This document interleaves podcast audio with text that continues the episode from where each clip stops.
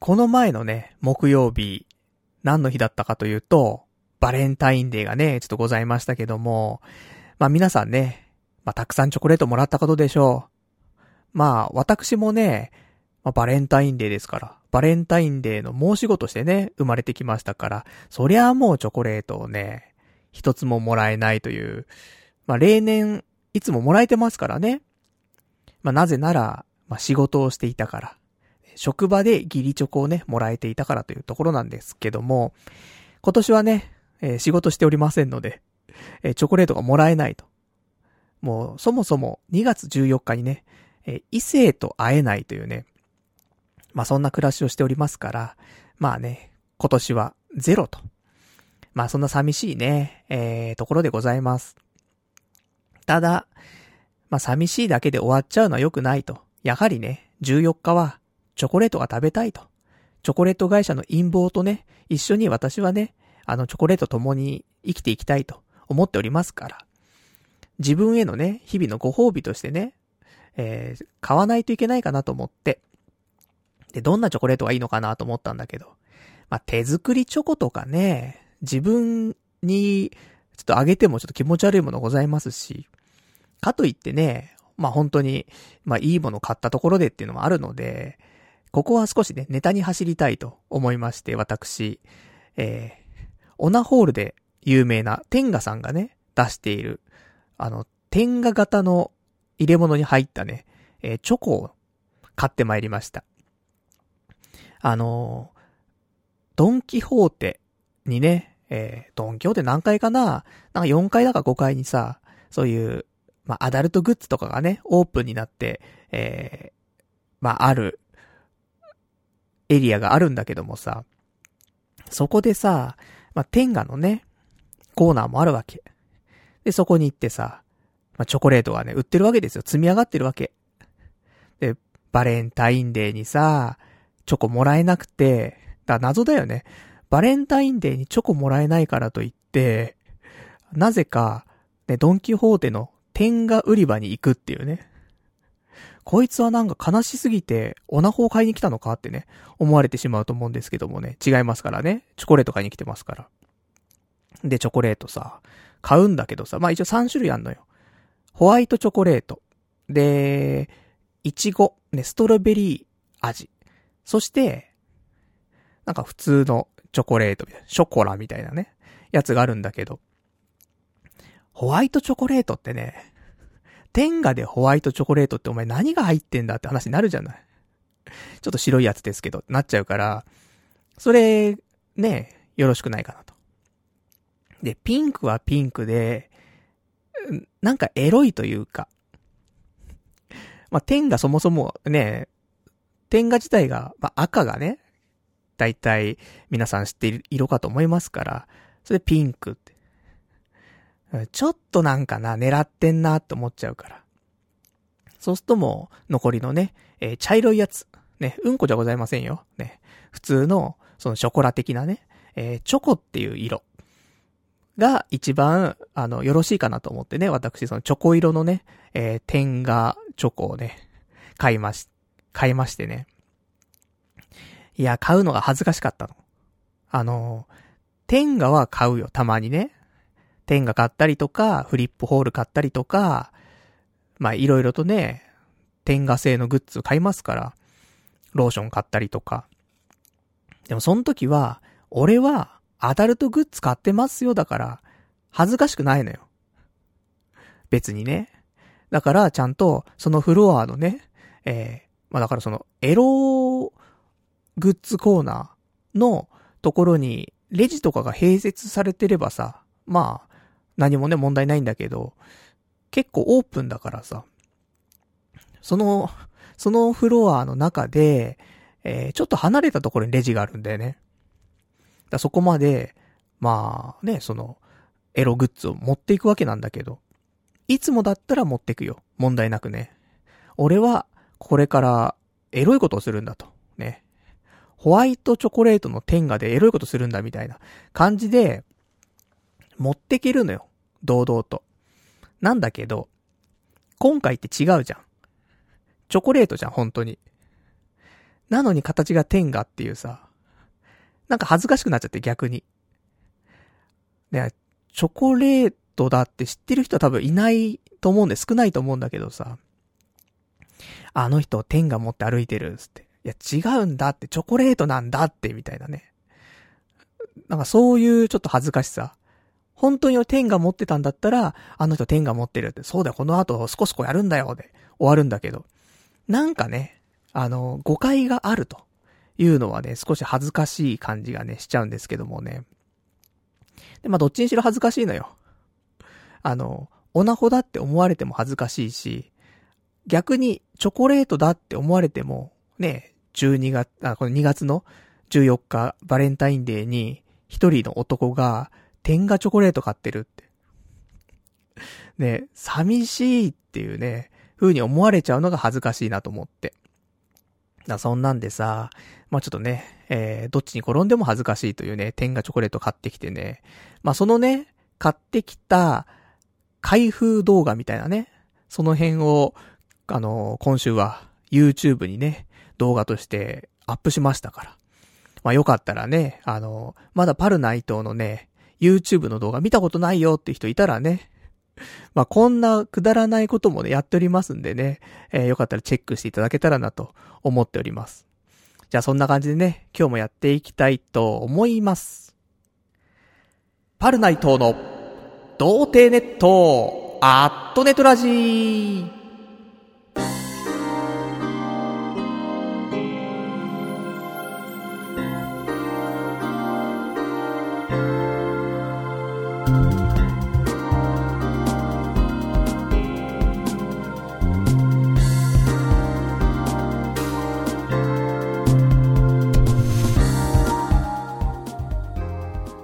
改めまして、童貞ネットアットネットラジーパーソナリティのパルナイトです。こんばんは、と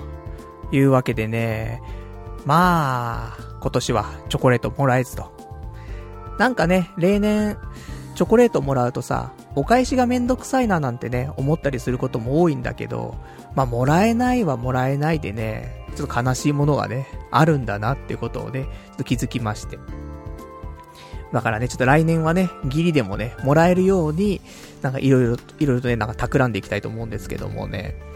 まあ、そんなね、えー、まあ、悲しい日々を過ごしておりますが、え今日なんですが、あの、ちょっとね、いつもと違う感じでやっております。っていうのも、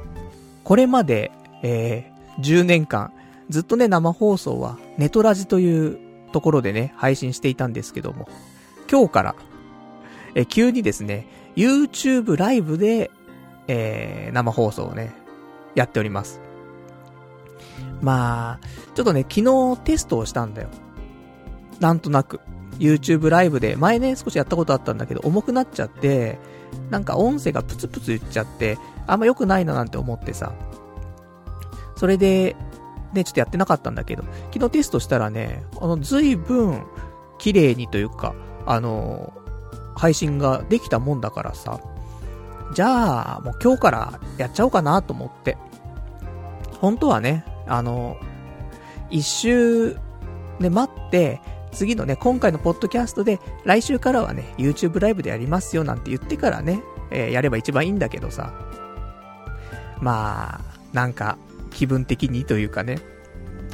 やれるんだったらちょっと、一週間でもね、早く、ちょっと切り替えていった方がいいかななんて思ってね、今日はちょっとゲリラ的に、えー、YouTube の方で、えー、配信をしております。まあ問題なければね、えー、このまま、あの、今後は YouTube ライブにしようかなと思ってるんですけどもね。まあいろいろ考えたんです。前にもね、お話ししたと思うんだけど、ふわっちとか、ショールームとか、そういうところでね、えー、ライブ配信するっていうのも、すごい考えて、あの、まあ、テストとかもね、行ったんですが、まあ、なんか力がやっぱり分散してしまうのでね、それであれば、動画もね、えー、YouTube で最近ちょいちょいと上げておりますし、まあ、そう考えたところで、えー、YouTube ライブで重くなければやってね、で、皆さんに、あの、もうバルナイトの活動のね、場は YouTube だと。で、あとは、ラジオはね、えー、ポッドキャストで聞いてもらうと。もうこの二つだけにした方が分かりやすいかなと思ってね。なそんなんで今日はね、えー、YouTube ライブでやっておりますんで。で、ただ残念なことにね、えー、あの、コメントとかね、見れちゃうんですよ。そのライブ配信だからさ、みんなリスナーのね、リアルタイムで聞いてくれてるリスナーの方のコメントとかが見れちゃうんだけど、これ見るとさ、そっちに色々引っ張られちゃうから話がね。なので、申し訳ないんですが、コメントは、えー、見ません。何のためのね、ライブ配信なんだって思うかもしんないけど、見ません。で、その代わり、あの画面の方はね、あの、童貞ネットっていう、あの、ロゴだけ出してるんだけど、そこに、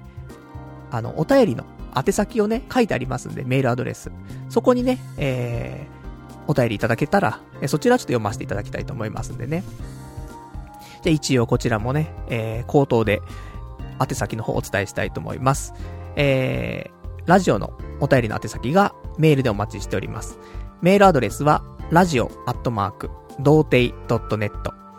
radio.doutei.net、こちらになっております。まあ、リアルタイムでね、いただければ読ませていただきまして、で、事前にね、いただけるんであれば、またね、次回の、あの、放送とかでね、読ませていただきたいと思いますと。まあ、そんな感じでね、えー、じゃあちょっと、お便りをいただいているからね、読んでいきたいと思います。ラジオネーム、羊ガエル水族館さん。パルさん、水を差すようで申し訳ないが、コメントできないなら YouTube ライブってむしろデメリットしかないプラットフォームだぞ。配信者側としては長時間配信だと異様に重くなる上、えー、バックグラウンド再生が正規の手段ではできないから、スマホ側リスナーはメール、えー、メールお便りを送るたびにラジオを中断されることになるってお便りいただきました。ありがとうございます。なるほどね。これはなんか考えなくちゃいけないかもしれませんね。そっか、バックグラウンド再生ができなかったね、そういや YouTube ってね。どうするのがいいんだろうか。メリットが、だからパソコンでね、あのラジオ聞いてるよっていう、YouTube ライブで聞いてるよって人だったら、聞きながらね、スマホの方でメールしてっていうのはできると思うんだけど、スマホオンリーの人は、できないんだね。なんか考えないといけませんね。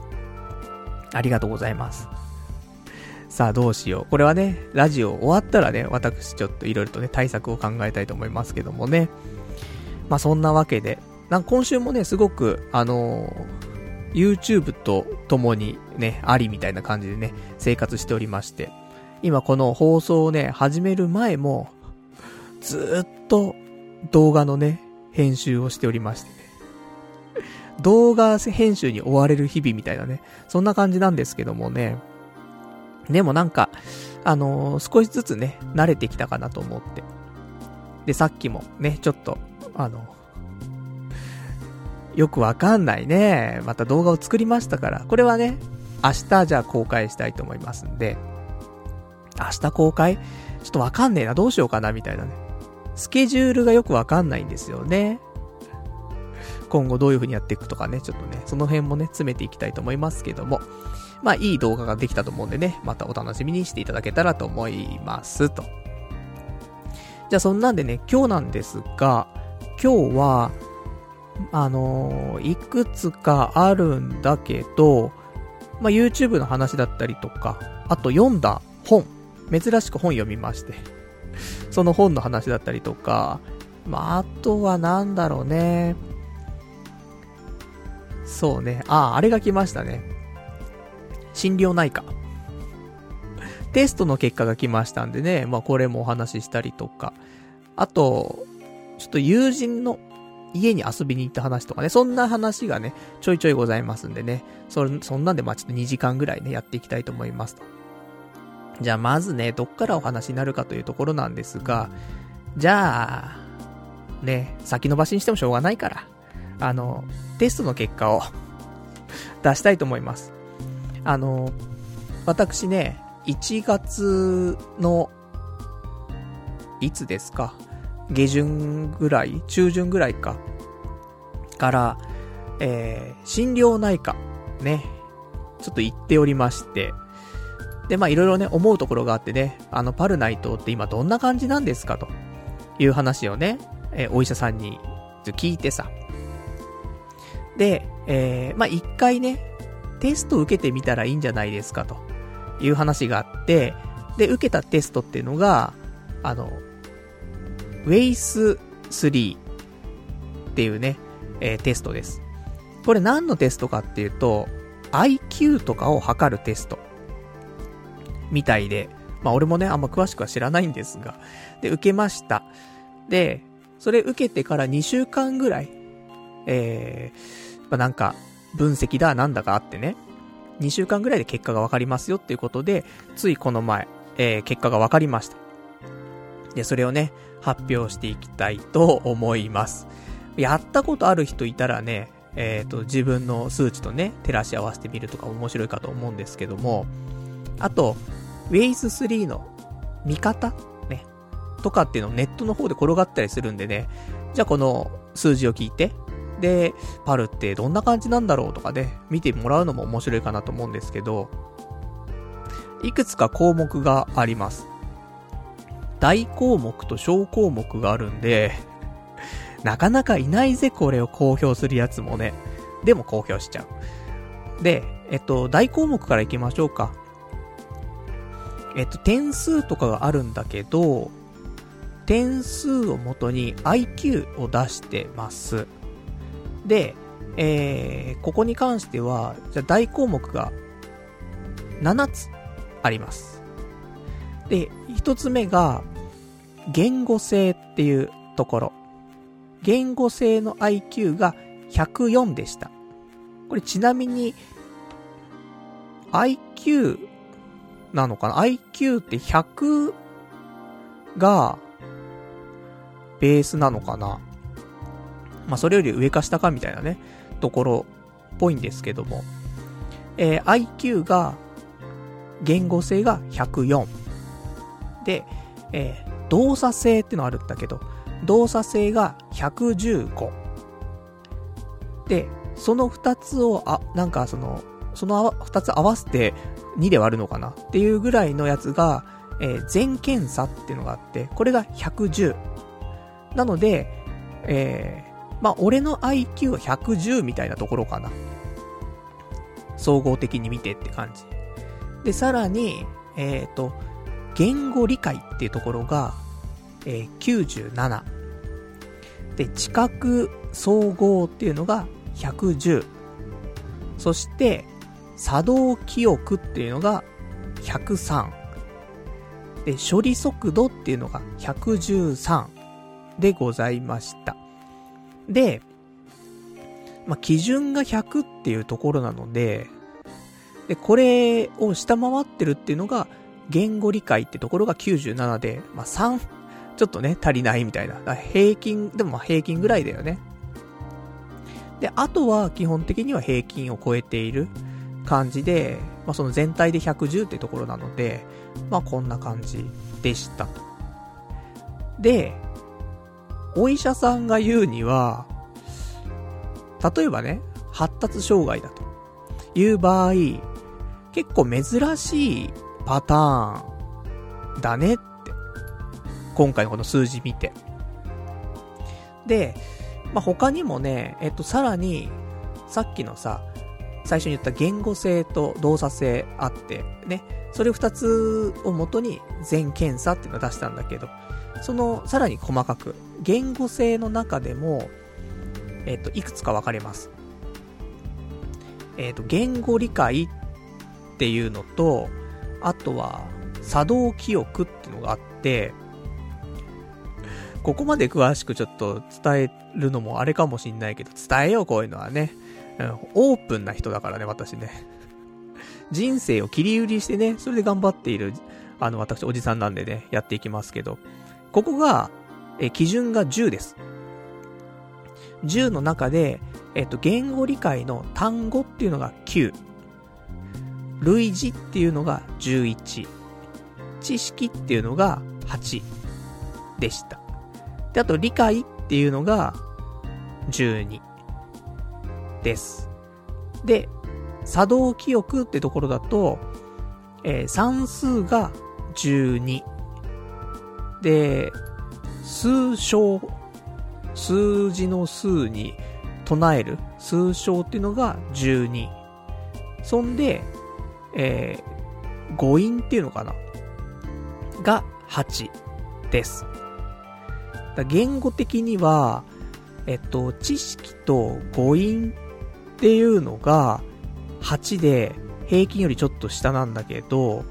その代わりに、えー、さっきの理解とか算数とか数小っていうのが12と、こ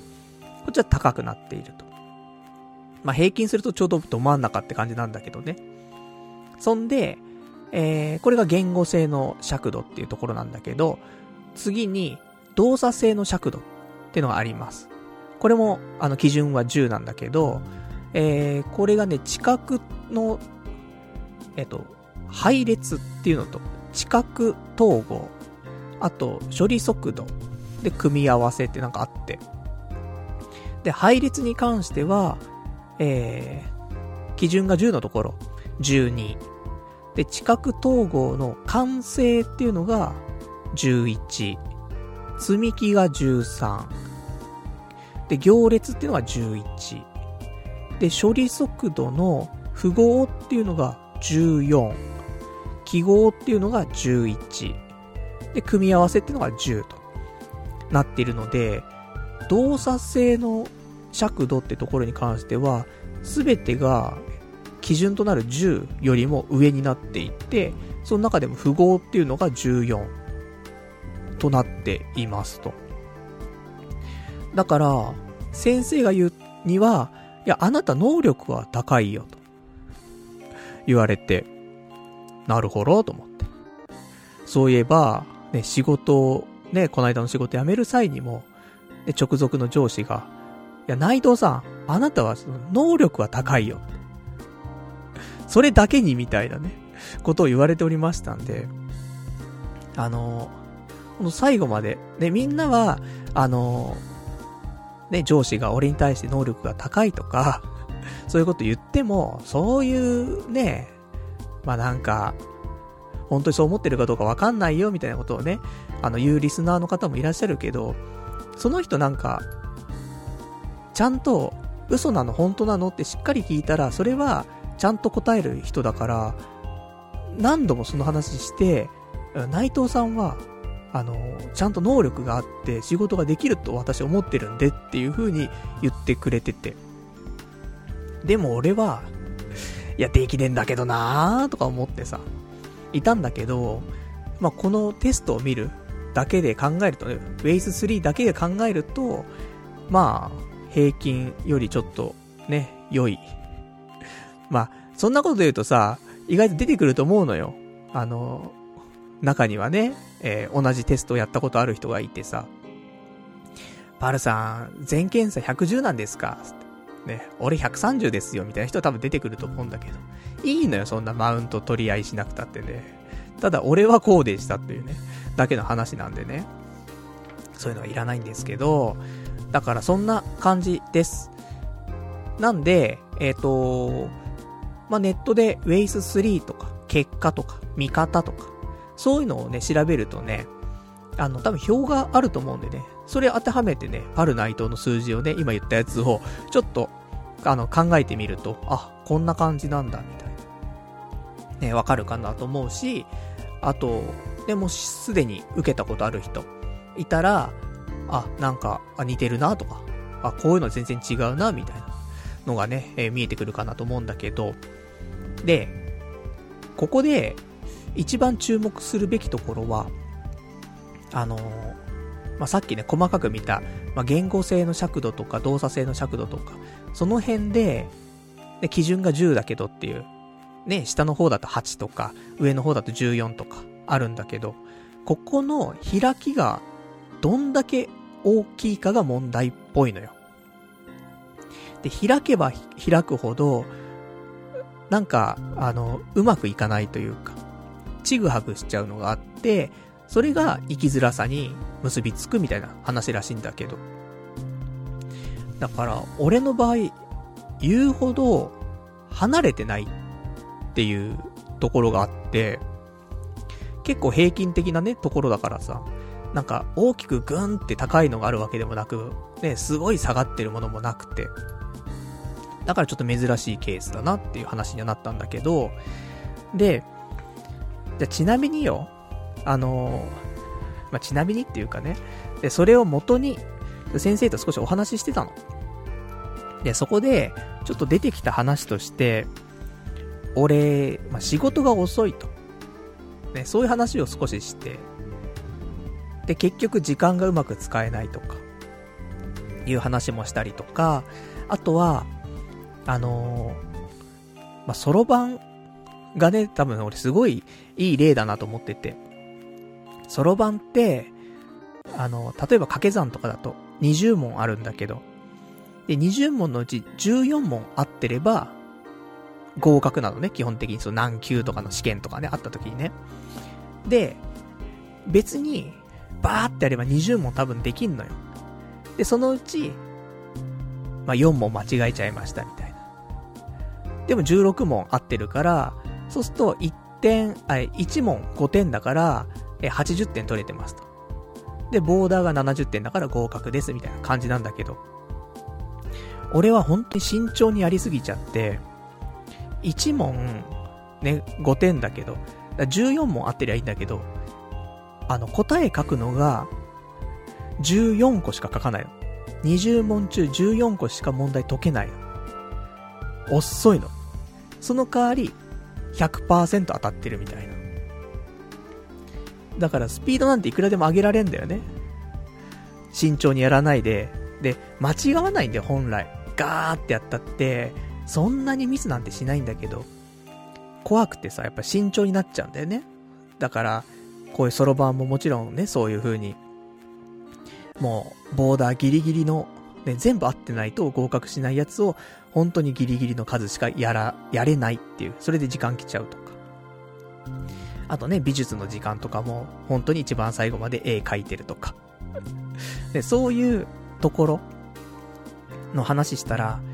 ちょっとあなたは慎重すぎますねと。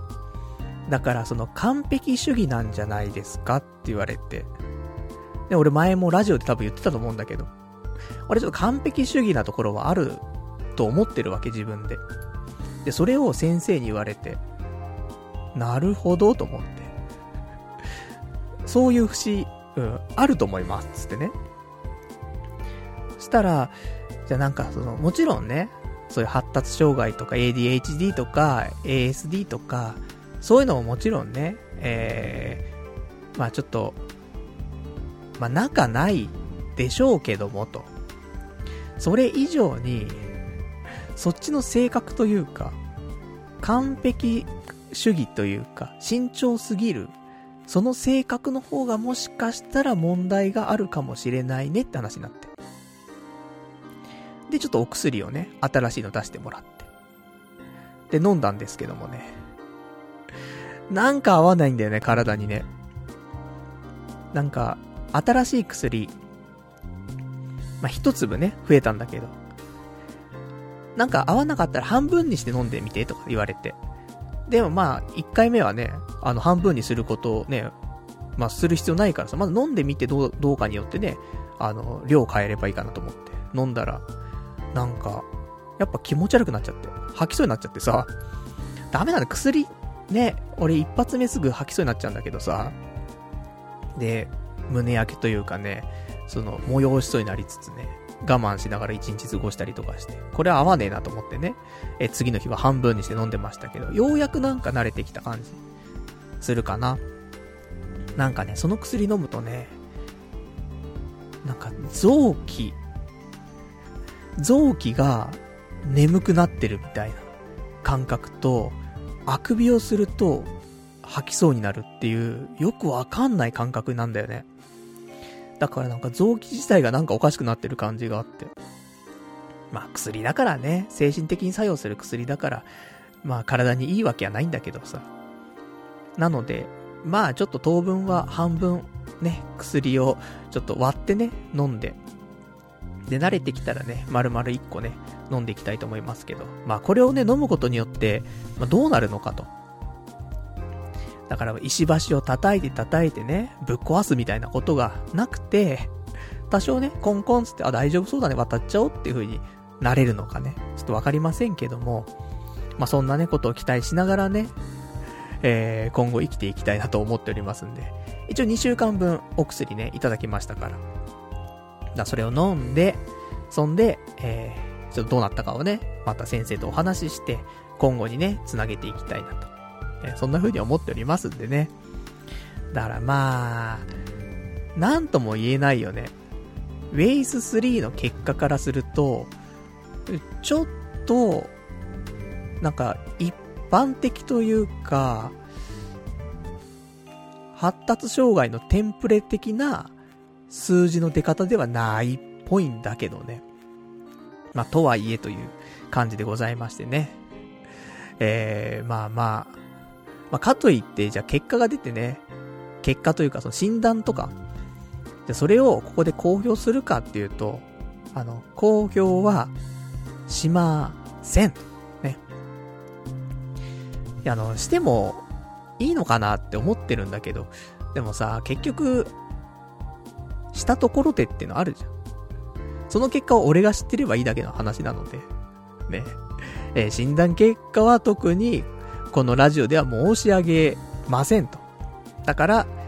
ね、パル、お前ちょっと甘え、甘えてるんじゃねえぞとかっていうお便りが、もう来てもこれはしょうがないですし、ね、パル、お前は、ね、ちょっと ADHD とか ASD なんだからとかね、そういうお便りもらっても、まあ仕方ないですし、あの、ただ、結果はお伝えしないので、ね、どっちで言っていただいても構いませんと。時が来たらね、どっちだったよとかってね、言うのもありかなと思うんだけど。なんかさ、例えばよ。うん、難しいな。うん。もうちょっと俺もね、頑張って、頑張って頑張って頑張って、それで、多少ね、何者かになれた時に、実は、ね、どっちだったよ、みたいな。話、するんだったらわかるけどね。何者でもないやつがさ、うん、どっちだどっちだっていう話すんのもね、なんか違うかなと思いましてね、私。なので、えー、一旦これは、えー、一応終わりの話かな。まあ普通に継続してね、えっ、ー、と、病院の方はね、通っていきたいと思いますんでね。ま、なんか、この手のものでね、困ってる人とかいたらね、そういう時はちょっと私も経験者としてね、こういう精神的にね、えー、参ってしまったとか、そういうお話あればね、あとこういうテストがあるよとかお話できるのでね、えー、ま、なんか困っている方はね、お便りいただけたらと思いますと。じゃあそんなところで、えっ、ー、と、いくつかお便りをいただいておりますんでね、読んでいきたいと思います。えー、ラジオネーム、ちょっと忘れないうちにね、ちょっと読んでいきたいな。えー、ラジオネーム、うんこブリブリ太郎さん。パルさん、お久しぶりです。え、こ、え今年度で学生を卒業するので、自分へのご褒美に、近場の風俗街で初風俗を体験してきました。ホームページや掲示板で念入りに調査した結果、女女の子も可愛く優しかったのでとても良い体験になりました。しかしそれから1週間後、な、えー、なぜだか、チンチンがうずうずする感覚があるのです。心配性の僕はすぐさま泌尿器科に駆け込み、性病の検査をしました。検査の結果は来週に届きます。病は木からかもしれませんが、心配性の人間には性病風俗ギャンブルは向いていませんね。パルさんは何度か風俗行かれてますが、性病は大丈夫ですか？というね、お答えいただきました。ありがとうございます。いいですね。学生卒業するからっつってね。えー、風俗の方もね、その、やったことね、脱風俗とね、風俗卒業ということをしたということで、いいですね、すごくね。俺も行きたい。俺も行きたいなソープに行きたい。ね、そんなことをね、常々思っておりますけどもね。ないんだから。女性との関わりが全くないんだからね、こういうお店に行くしかね、私も方法がないんですけども。いいね、ちゃんとね、あの、調査して、そしたら女の子も可愛くて優しくてね、いい体験だったっていうことで、素晴らしい。こういうね、情報をしっかりね、あの、調べてから、行くというのはね、大切でございますからね。昔誰かがね、あの、やってましたよ。ホームページでがっつり調べて、すげえ可愛い女の子が、女の子がね、ホームページで書いてあって、予約していったら、なんか、その子急にね、体調悪くなっちゃって、他の子だったらいますけど、とか言われて、あ、じゃあいいです、つってね、出てきて、で、後日、いろいろ調べたら、その可愛い女の子の写真はね、全然違う、なんかどっかの台湾とかのね、アイドルの子の写真だったみたいな。いるわけねえだろっていうね。そんな奴がいました。パル内藤というね。だからね、ちゃんと、あの、怪しくないお店でね、しっかりと調べるのがね、よろしいかなと思いますから。で、そんなんで、ね、楽しい経験は、ね、あったにしろ、ちょっと、チンチンがうずうずする感覚もあるということでね、あの、性病の検査したということなんですけども、どうだったんでしょうかね。千、えっ、ー、と、これもらったお便りが多分、2月の13日とかにもらっているので、まあ、来週わかるということで、明日、明後日ぐらいわかるのかしらね。ぜひちょっとわかったらね、えー、続報をお待ちしておりますんで。かかってないといいね、性病ね。で、ちなみに私は、あの、性病検査、まだしたことがございません。ちょっといい機会だからね、あのー、性病検査もね、してみようかな。なかなかさ、仕事をしてる頃って、そういうのできなかったけどさ、今時間とかね、融通聞くからさ、いくらでもさ、その時間ずらせるってのがいいよね。なので、えー、ちょっと性病検査もね、近々、いつかのスペシャルウィークぐらいでね、やっていきたいと思いますんで、まあ、その前に一回ね、私も風俗行きたいなと思ってますけどもね。なんかね、風俗昔行くの本当に怖くて嫌だなと思ってたけど、もう年取ってさ、いや、年取って、特に、やっぱ女性との関、関わりがね、どんどんなくなっていく中、風俗行きたいって思うようになってきたもんね。昔じゃ考えらんないけどね。風俗行って、風俗つっても例えばね、おっぱぶとか行って、したら女の子にチューとかされちゃって。したら、もう俺病気になると思ってたからね。性病になるっつって。それで、おっぱぶ出てからね、すぐお茶でうがいしちゃったりとかね。そうなったけど、今そんなんじゃないもんね。うん、全然ありがとうございますだからね。まあそんなわけでさ。まあちょっとね、えー、続報お待ちしておりますんでね。あの、性病になってないことをね、ちょっと私祈っておりますよ。あとはね、えー、いただいてます、お便り。えー、ラジオネーム、ラジオネーム、アフリカのキリンさん。パルさんこんばんは。毎日 YouTube への動画投稿お疲れ様です。チャンネル登録者さん、えー、登録者さんも日に日に増えてますね。ところで、pixivFANBOX の件ですが、どこかで URL 公開さえー、されたりしたのでしょうか？ツイッターで一度 URL ツイートしてくださいというね、お答えいただきました。ありがとうございますと。えー、ね、YouTube 本当に毎日頑張ってね、アップしてますけどもね。まあ、ちょいちょいね、ちょっと慣れるまで毎日できるかわかんないのもあるんでね、動画として、あの、ちゃんとね、私が動いてる感じのね、動画はね、もしかしたら毎日じゃなくてね、えー、時には過去のね、えー、童貞ネットのあの、ポッドキャストのね、音源をアップするとか。そういうのもね、出てくるかなと思うんですけどもね。今日もずっとね、作ってましたから。ね、こんなん面白くなんのかななんて思いながらね、えー、動画撮って、編集でなんとか面白くするみたいなね、ところで頑張っておりますけどもね。で、えっ、ー、と、お便りいただいてました中でね、えっ、と、 pixivFANBOXこちら URL 公開されてますかって話なんだけど、先週ね、ちょっとお話出しまして、あの、私、パルナイトをね、まあ、 pixivFANBOXって言ったら、ファンクラブみたいな。なんだファンクラブってって話なんだけど、月額いくらとかでね、えー、パルナイトを支援しようみたいな。頑張って、ラジオをね、毎週やっているパルナイトこれからもラジオ続けてほしいな、そういう気持ちを表すために、ね、えー、小銭をね、投げつけてやろうみたいな。そういう、ね、ちょっと仕組みに参加させていただきまして、それが pixivFANBOXってやつなんだけど。で、これに関しては、えっと、URL はね、え、YouTube の、あの、概要欄。ね、動画の下の方にある概要欄開くと、 pixivFANBOXとかの URL は一応書いてあります。ただ、まだ YouTube ぐらいかな、出してるの。Twitter とかでも一回出したかもしんないけど、まあ、そんな感じで。で、まだしっかりとどういう風にしていこうかなって決まっていないので、そこまで大々的にまだね、出していないっていうのが、あのー、ちょっと本当の理由ではあるんだけど、でもね、ちょっと何人かね、え、すでに、あの、 pixivFANBOX 入っていただいて、で、とてもありがたいなってところなんですけども、で、えっと、ホームページの方もリニューアルを今ちょっと進めていて、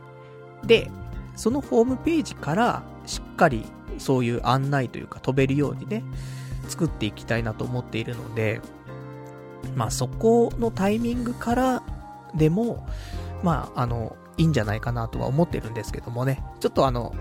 せっかく言ってくれてるのでね、ツイッターの方でね、一度ツイートしたいと思いますので、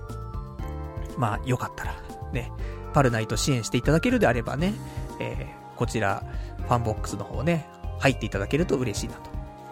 で、一応今考えている、まあ、支援だからね、本当はその、お返しとかっていうのはなく、ただただ、ね、えー、パルナイトに恵んでやるっていうスタンスの、あの、場所なんだけど、でもやっぱり何かお返ししたいなって、ちょっと思って、で、えー、まあ、みんなラジオがね、好きで聞いてくれてるので、別撮りのラジオをね、あの、ちゃんと、あの、なんか、公開していこうかなと思ってます。そんで、で、別撮りのラジオではあるんだけど、お金払わないとラジオ聞けないっていうのも悲しいので、ちゃんと、えー、例えばこうやってライブ配信、YouTube ライブとかで配信して、で、いつもだったら、ポッドキャストで配信するところを、えー、ポッドキャストでは配信しないで、その、えー、 pixivFANBOX だけで聞けると。いう風にしようかなと思ってます。なのでお金払わなくてもちゃんと聞けるよっていうものではあって、で、ただ、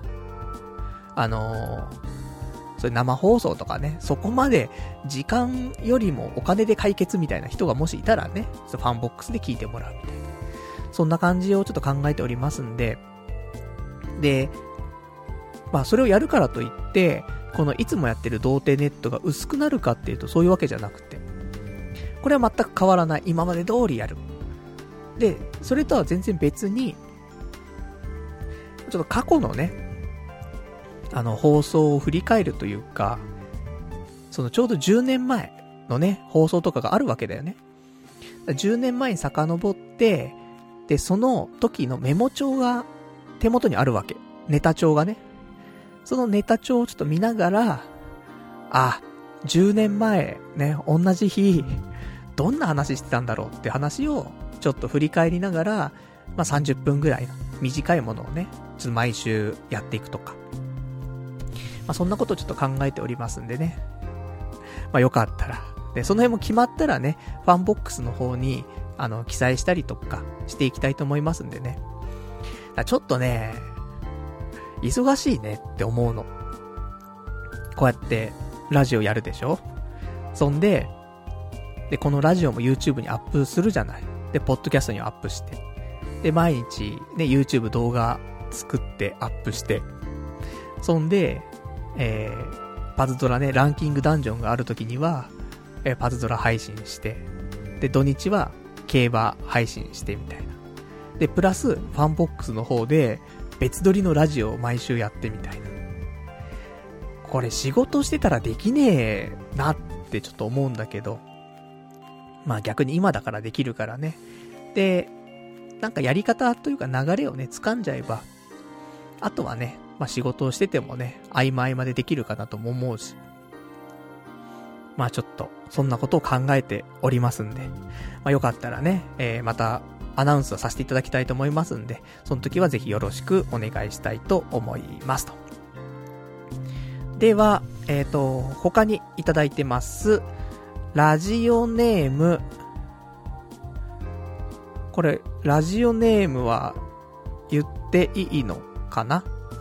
いいよね。いいのかな？ね。いい気がします。ラジオネーム。えー、もぬけの殻のお尻のアナさん。えー、パルさんこんばんは。今日から YouTube 配信なんですね。えー、この前は東京でお世話になりました。手前味噌で恐縮ですが、明日2月19日、僕誕生日なんです。誰からも祝ってもらえないので祝ってください。東京のドンキで買った口紅型ローターを使う相手が見つからなかったので、今年の誕生日は自分に唇、えー、口紅型ローターを当てがって爆誕したいと思います。今日も放送楽しみにしていますというね、お答えいただきました。ありがとうございますと。誕生日に、ね、口紅型ローター当てがって爆誕みたいなね。もう訳がわからないことになっておりますけどもね。あの、ぜひちょっと、アナルの方に、ね、入れてもらって。で、口紅をね、ちょっとアナルにぶっ刺してね、抜いたらなんか、いろいろくっついてきそうなんでね。怖いところでございますけど、それをね、ちょっと唇に塗ってもらってみたいなね。そういう誕生日を過ごすのもね、ちょっといいかなと思いますけどもね。えー、誕生日。いいですね。34歳とか、ね、そのぐらいですかね。この33歳と聞いたような気がするんでね、34歳と。おめでとうございます。で、ちょっとね、ラジオ、ラジオ越しでしかね、ちょっとね、お祝いできませんけどもね。ぜひぜひ、あのー、なんかね、誕生日だから少し特別なことをね、してみるということで、別にあの、口紅型ローターをね、あの、アナルに刺すのは別に特別なことではなくね、それ日常でやっていただければね、大丈夫でございますんで。なんか、ね、面白いことをね、してね、ぜひ、一緒にハプニングバーを、ね、行って、爪痕ね、残した、ね、そういう間柄でございますんでね。あの、じゃあ誕生日、あの、お住まいのね、近くの方のね、ハプニングバー行ってもらってね、今日私誕生日なんですよ、つってね。で、ちょっとハプニングをね、起こすっていうのは、面白いかもしれませんね。期待しております。じゃあそんなね、ところでございました。えっ、ー、と、他ちょっとね、今日喋りたいこといくつかありますんで、ね、えー、お話もしていきたいと思うんですけども、えー、今週はですね、あの、久しぶりになんかニコニコ生放送を行って。っていうのも、もうニコニコ動画の有料会員やめようと思ってさ、毎月500円かかるのよ。で、もう、ニコニコ動画使ってないし、ニコ生も配信しないし、ね、もったいないなって思って。で、その代わりね、俺、ニコ生やめたその500円で、別のものに使いたいなと思って。まあ、だからもったいないなと、なんかその500円ね、ずっと払ってるのが。で、何に、ね、サービス入ってお金使おうかなっていうと、ホリエモンの、えー、メルマガにね、えー、ちょっと登録しようかなと思って。私もホリエモン信者じゃないですかと。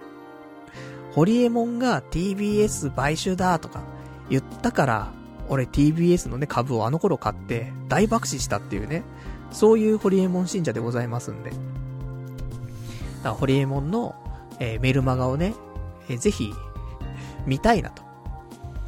で、それ800円するんだよ。だから、ニコ、ニコ動画の有料会員と、その、ホリエモンのメルマガ800円。足すと1800円な、1300円になっちゃうから。高いからさ。だから、ね、えー、ニコニコ動画やめて、で、プラス300円して、それで、ホリエモンのね、メルマガを見るという方向にちょっとしようかなと思って、えー、それが理由でね、ニコ生を最後にちょっとね、やってみました。だからこれでもうニコ生配信は最後と、ね、卒業というね、そういう締めくくりのね、放送だったんですけどもね。で、いろいろとね、あの、ニコ生、過去にね、どんなことやったかなとかね、そんなちょっと調べてたんですけど、一番最初にやったのが、2009年の6月1日の朝っぱらにね、ちょっとやってたんですけど、これが一番最初のやつだから、本当10年近く前に放送を初めてやって。で、その時ね、なんか、少し受けを狙おうと思って、スカウターをね、つけて放送したりとかね、顔出しだからね、しかもね。10年前で顔出しだからね、なかなか、あの、先駆けかなと思うんだけど。だ6月の頭からね、始めて、で、10日後、6月10日で、1回、チャンネルをバンされてるっていうね。あの、なぜかというと、ダッチワイフをね、画面上に出したらね、運営に怒られちゃってね、バンされたっていうね、のがありましたけどもね。で、その後すぐにね、謝罪放送みたいな。大変申し訳ございませんでしたみたいな放送するみたいなね。ほんと、今の YouTuber みたいだよね。いろいろやらかしちゃって、謝罪、ね、動画出したりとか。もう10年前やってますからね。まあ、ただ私はね、これ鳴かず飛ばずでね、えー、やってきましたけども、で、そこからさらに10日後ぐらいに、えー、2回目のバンを食らって。これなぜバンされたかというと、テンガのフリップホールっていう、まあ、何度も使えるね、えー、洗って使える、えー、オナホールがあるんだけど、洗うときってさ、中をね、パカって半分に割って、それで洗うんだけど、パカって割った中身を動画にね、出しちゃったわけ。映像に出しちゃったわけ。そしたらそれがなんか良くなかったらしくて、ね、オナホの中身でバンされるっていう。で、なんか3回バンされるとね、永久凍結みたいなことらしいんで、で、こっからはね、私ね、あの、すごく慎重にね、えー、放送していきましたけども、でもね、結構、その後もね、あの、エネマグラをね、取りに行く放送とかね。なんか、エネマグラが、今日届くんだけど、あ、なんだろうね。届いたのかな？一回、配達の人が来たんだけど、不在で受け取れなかったのかな？だけど、もう今日絶対エネマグラ欲しいってなって、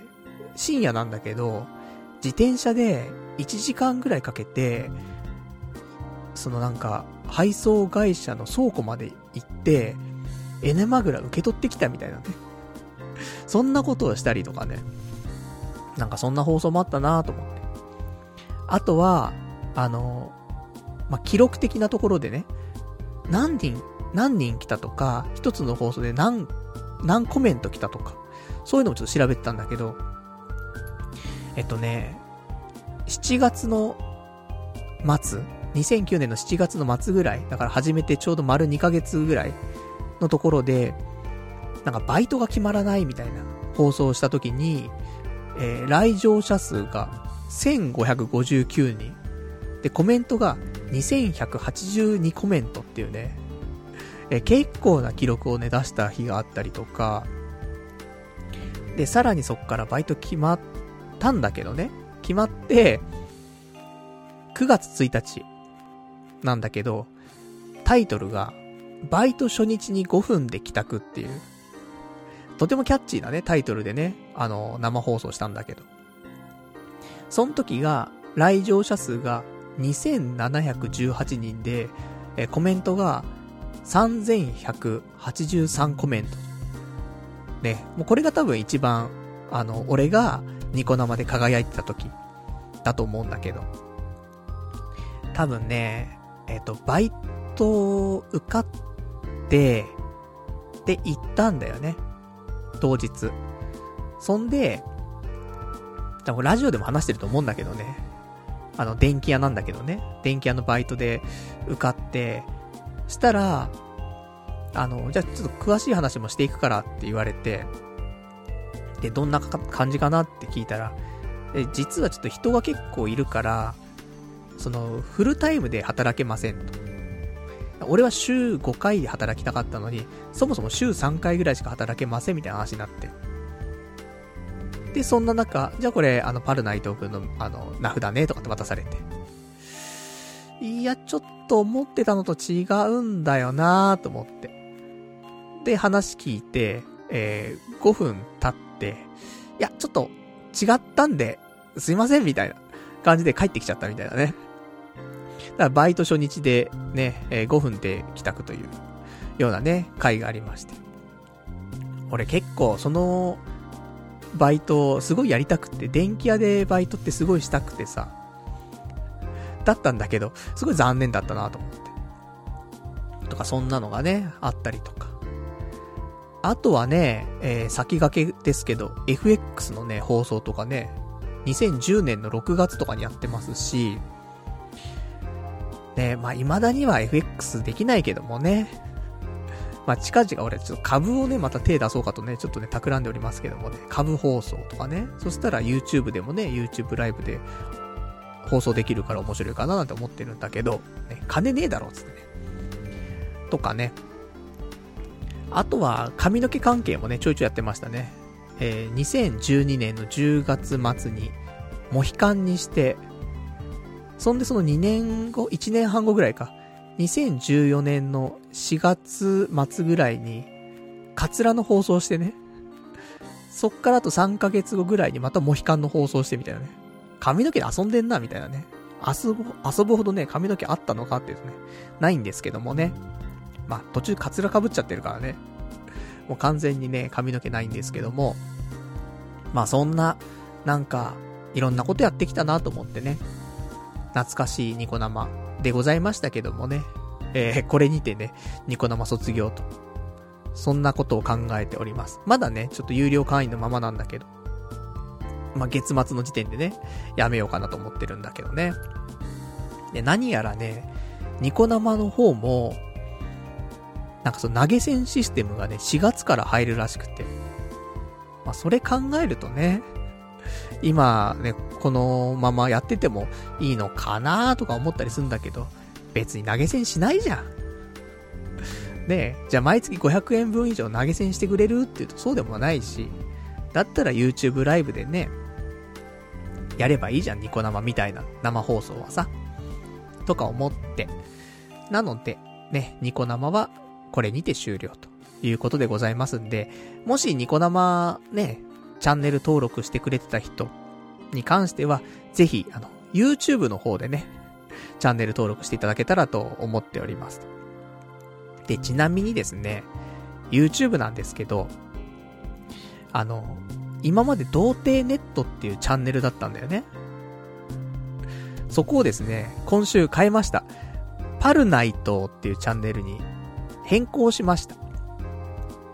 やはり、あの YouTube って、童貞ネットっていうよりはもっとやっぱし表向きというか、そっちにちょっとね、あの、シフトしないといけないなと思っているので、あの、もちろんね、童貞ネットのアーカイブみたいなものは、そのパルナイトチャンネルの方で聞けるようになっておりますが、チャンネル名だけはね、えー、パルナイトに変えてみましたと。で、や、やはりこれは伊集院さんもそうだし、ね、伊集院さんは、表のね、伊集院さん、テレビに出てる伊集院さんと、ラジオやってる伊集院さん全然違うのと、あとは、タモリさん。ね。お前がタモリさんを語るのかって話なんだけど、タモリさんも笑っていいと思ってのがああって、タモリクラブってのがあってさ。だから、やっぱ、ね、二面、二面性があるのよね。ということを考えたときに私もね、だから表のパルナイトっていうのが、だまあ、パルナイトっていう人がいて、その上で表の YouTube のね、ちょっとわけわかんない動画があったり、そしてラジオのね、童貞ネットがあったりと、そういう方向に分けていきたいなと思いまして、まあそんなことをね、してみました。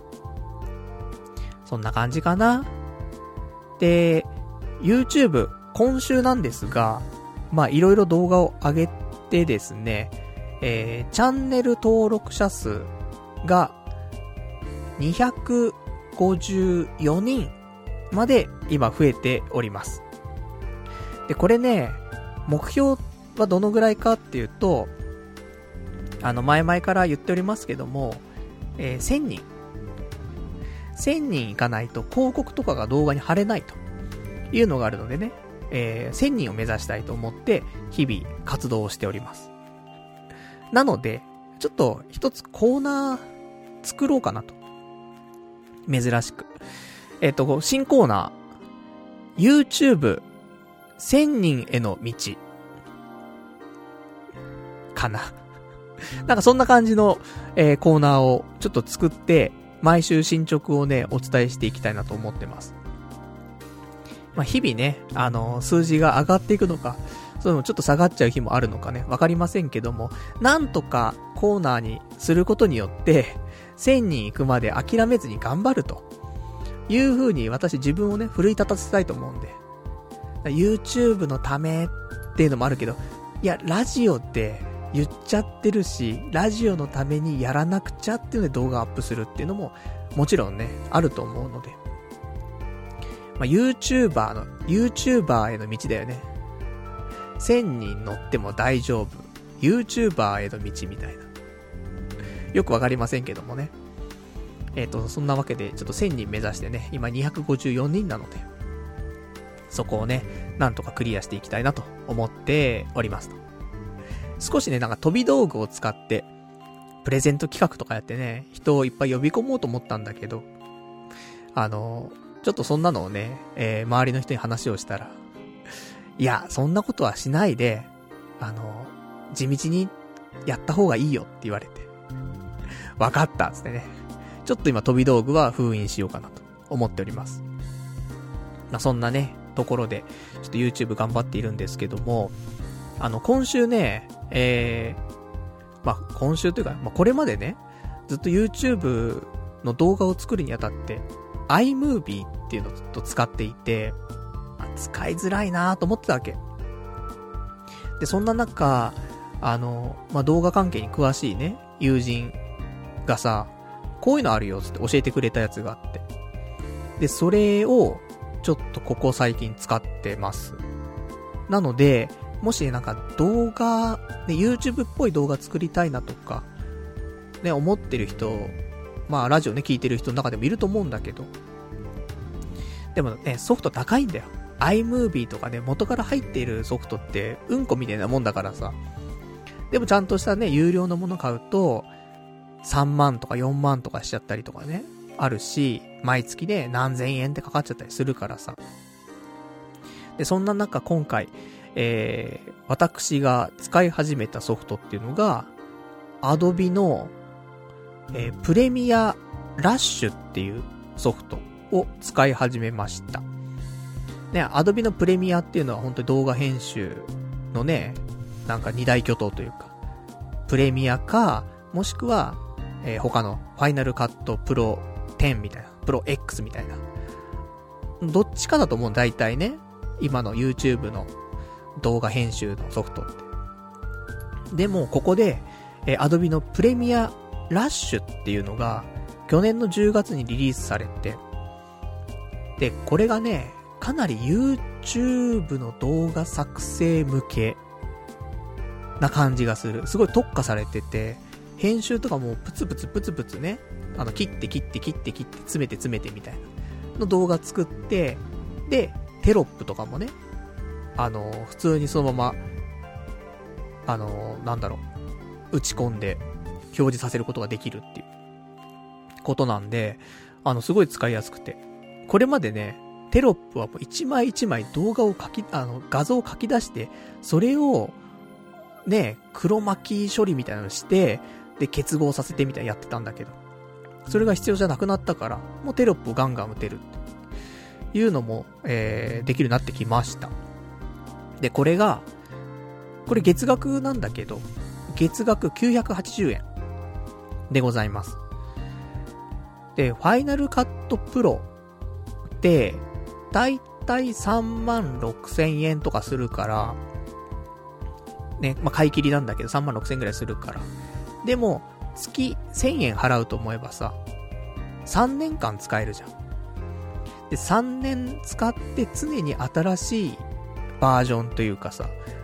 で、最適化どんどんしてくれてくソフトって考えると、で、3年後もじゃあ、やってるかと、YouTuber とかいろいろ考えたところ、あと、初期投資として、ファイナルカット買って、3ヶ月ぐらいで辞めちゃいましたとか、とかいろいろなんか考えた時に、じゃあ、月1000円で、あの、本当に特化したソフトだったら、まあ、1年で辞めちゃってもね、1万2000で済むし、3ヶ月で辞めちゃったら3000で済むし、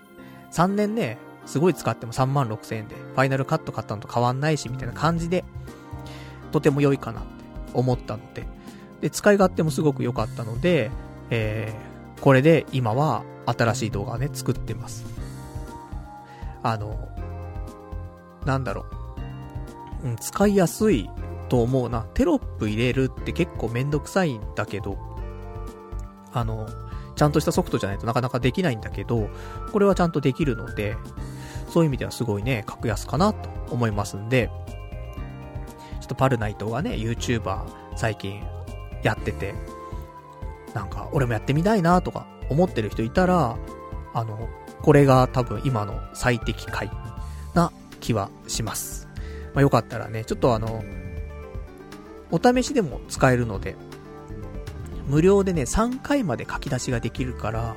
あの、いじり倒す分には、あの、いくらでも使えるので、ちょっとね、それでね、遊んでみてはね、いかがかなというところでございましたと。じゃあ、いくつかね、またお便りいただいてますから読んでいきましょうか。ラジオネーム、ナポリさん。えー、お疲れ様です。先々週から仕事を休んでいたのですが、今日は職場に10日ぶりに復帰しました。えー、復帰初日から残業です。みんなすでに帰ってしまったので、職場には僕だけです。25時ぐらいまで仕事して、明日は7時には職場に戻ってきます。辛い辛い辛い。10万円あげるから僕の職場を爆破してくれませんか？以上。えー、っていうね、お便りいただきました。ありがとうございます。ね、ちょっと10万円でね、爆破して俺ちょっと、塀のね、向こう側行っちゃうのちょっとなかなかね、リスクがすごいんですけどもね。いや、大変だね。10日ぶりに復帰して、ね、残業つって。25時まで仕事して、朝7時には戻ってくる。なんか、ね、2ヶ月前の俺を見ているようですけどもね。忙しいよね、仕事ってね。どうしたらいいんだろうね。なんか、まあどうしたらいいかがもうわかんなくてね、俺もちょっと辞めちゃったところはあるんだけどもさ。あと仕事がね、遅いからさ。で、もしかしたらね、そうやって、あの、さっき言ったようにさ、心療内科でね、出された薬みたいに、その、慎重すぎる性格とか、そういうのを少し緩和するような、ね、薬があったら、もしかしたら仕事が少し早くなると、ね、あるのかなって思ったりはするんだよね。あの、無駄に調べるじゃん。まあもちろん間違いがあったらいけないんだけど、それにしても慎重すぎるんだよね。それで時間がすごいかかっちゃう。普通の人が5分でできるようなことを、10分だ、15分だ、30分だでかかっちゃう時ってあるじゃない？ものによっては。慎重なんだよね。確認、その人に確認はしないんだけどさ、自分で確認はすげえするからさ。とかね、なんかそんな石橋叩きマンかなって思うからね。それがなんか、どのぐらい手を抜くというか、ね、どのぐらい、なんかね、うん、慎重にならなくてもいいのかっていう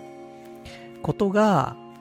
感覚的にわかるようになるとね、えー、ちょっと生活しやすくなってくるのかなと思ったりするんでね。まあ別に、あの、心療内科をね、進めるってわけではないんだけど、なんか仕事が毎日ね、すごく多くて、帰るのが遅くなっちゃってとか。で、自分が仕事遅いとか、そういう風に思ってる人いたら、もちろんなんか、ね、言ったらその努力不足だっていう人もいるかもしれないし、本当にそうかもしれないけど、そうじゃない可能性も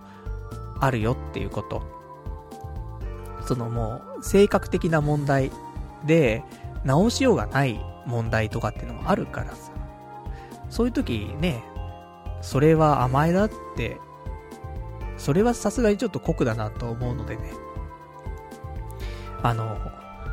なんかうまい方法がね、あれば一番いいなとは思うんだけどね。まあちょっと、ね、会社の方に隕石が落ちることをね、ちょっと祈ってさ、ちょっと明日もね、頑張ってもらえればと思っておりますよと。じゃあそんなね、えー、そんな感じですかね。じゃああと他にいただいているお便りも読んでいこうかしらね。えー、ラジオネーム。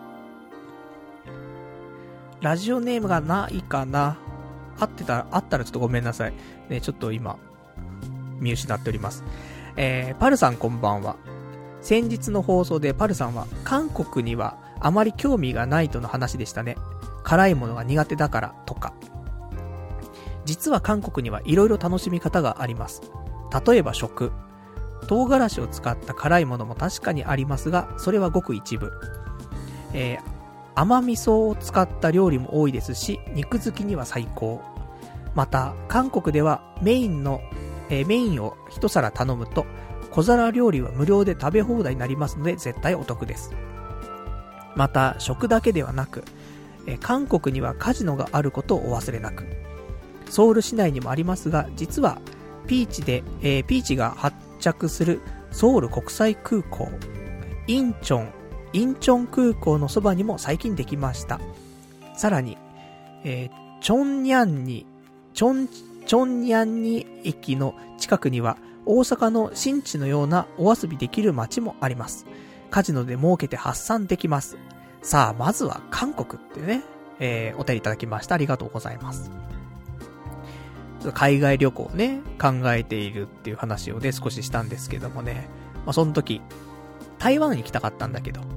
台湾がね、えー、なかなかいいチケットがなくて、安いチケットなくてね。で、行けるのが韓国とか、そういう風になっていて、どうかなって思ったわけ。辛いの食うとジンマシン出そうになるしとかね、いろいろ思ってたんだけど、それだけじゃないよと。ね、その、甘味噌とかのね、食事も美味しいし、味噌好きなんだよね、俺ね。名古屋とか行った時もさ、土手煮とかね、そういう味噌系結構好きなのよ。だからもしかしたら美味しくね、いただける気はするし、あとお肉とかもね、その豚肉とかも結構美味しいもんね。とかね。あとやっぱりその、一番は、カジノ。カジノ行ったことないからね。ただ、どうだい？無職がカジノ行くのどうだいって話ではあるんだけど、逆に面白いじゃん。YouTube 的にも動画出せるし、ラジオ的にも、ね、無職がカジノ行ってみたっていうね。何やってんだって話だからね。でもちょっと、ね、やってみたいところはね、ありますけどもね。まあそんなわけで。ギャンブルやってるね、場合じゃないっていうところではございますけどもね。ただそういう魅力が、まあいろんなところありますから、台湾だけではなくてね、そういう意味では韓国行ってみるっていうのも面白いかなと。いうことで、えー、ちょっと近々ね、海外旅行。行けんのかな俺がね。ちょっとわかりませんけどもね。ただ行かないと、なんかずっと行かないで終わっちゃいそうだから、このタイミングでね、2月3月ぐらいでね、どっかちょっと行っておきたいなとは、ね、思っております。そんで、せっかくちょっと今、あのー、ギャンブルの話が少し出たからね、合わせてちょっとお話ししておくと、競馬。ね、競馬もね、毎週やっておりますが、久しぶりに当たりまして。ここ最近全然当たんなくてさ、なんかどんどんどんどんマイナスなっていくの。もう怖いぐらいに。あれ？と思って。で、そんな中、えっと、2月17日の日曜日、G1 のレースとかあったのね。フェブラリーステークスっていう、まあ、あんまりね、なんか華やかではない、ちょっと地味なね、G1 なんだけど、そういうのあって。とか、あと他の重賞のレースとかあって、で、それやったんだけど、外しちゃって。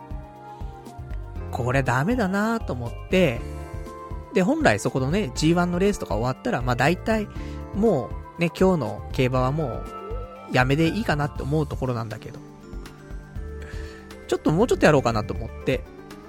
で、G1 のレースは11レースだったんだけど、12レースもちょっと手出したわけよ。じゃあ12レース、えー、小倉の12レース、みど、えー、紫川特別っていうレースで、あの、8番の、じゃ 10, 10番か、10番の、ミラーアイトーンっていう馬がいたんだけど、なんかこの馬が来そうな気がして。で、この馬で、ワイド。で、全流し。だから10番からの全、全頭流しね。と、あと枠。なんか枠も来そうな気がして。5枠だったんでね。5枠全頭流ししたの。そしたら、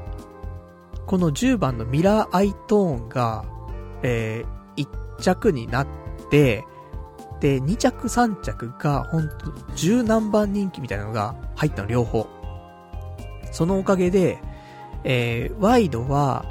2つその、8、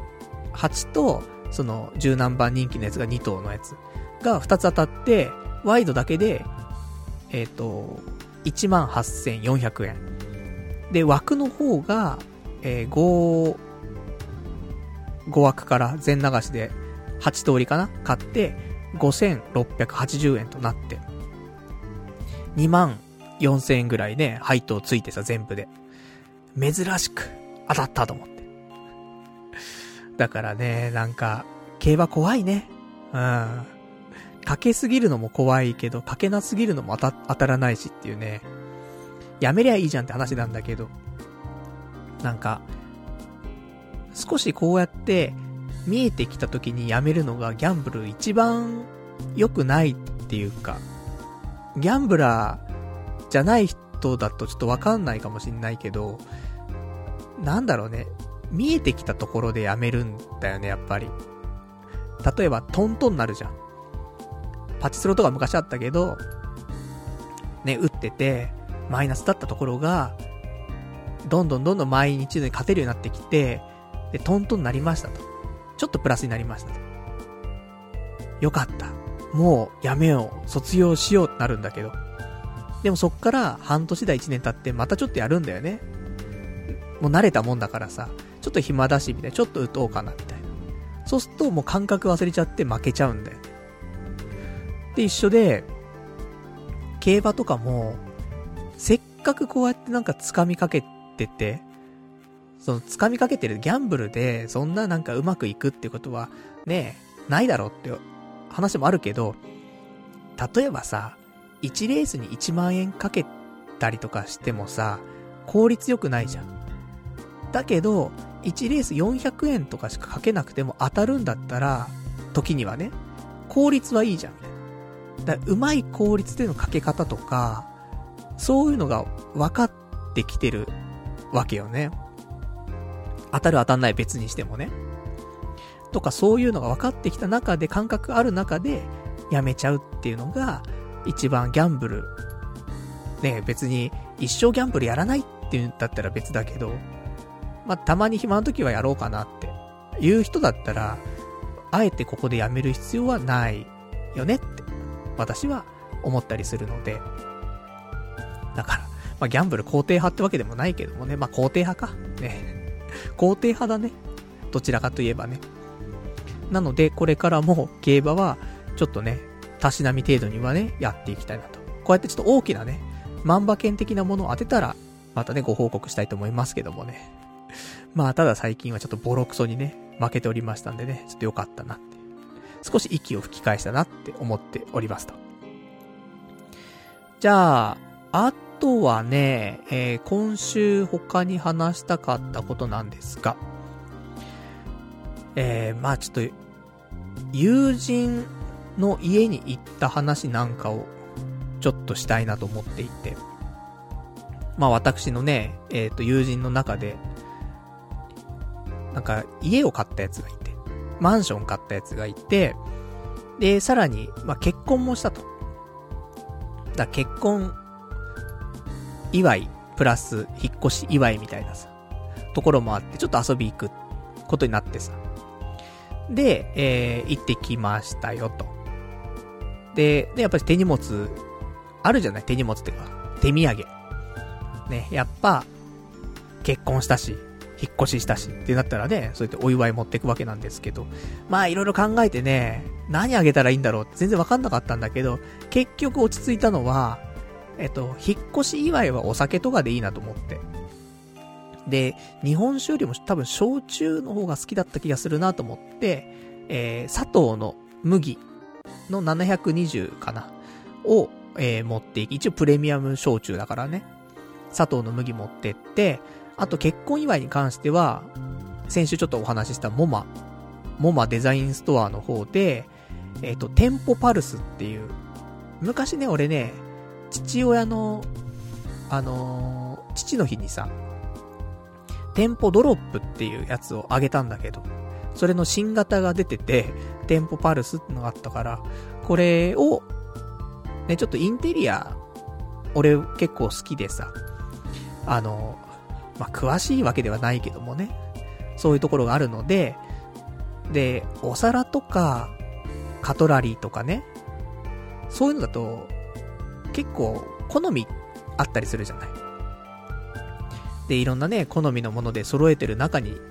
異物が入るのって嫌がる人もいるだろうから、だから、そういうオブジェ的な、どこに飾っても平気なような感じの、そのセンスが悪いわけではないし、っていうところなので、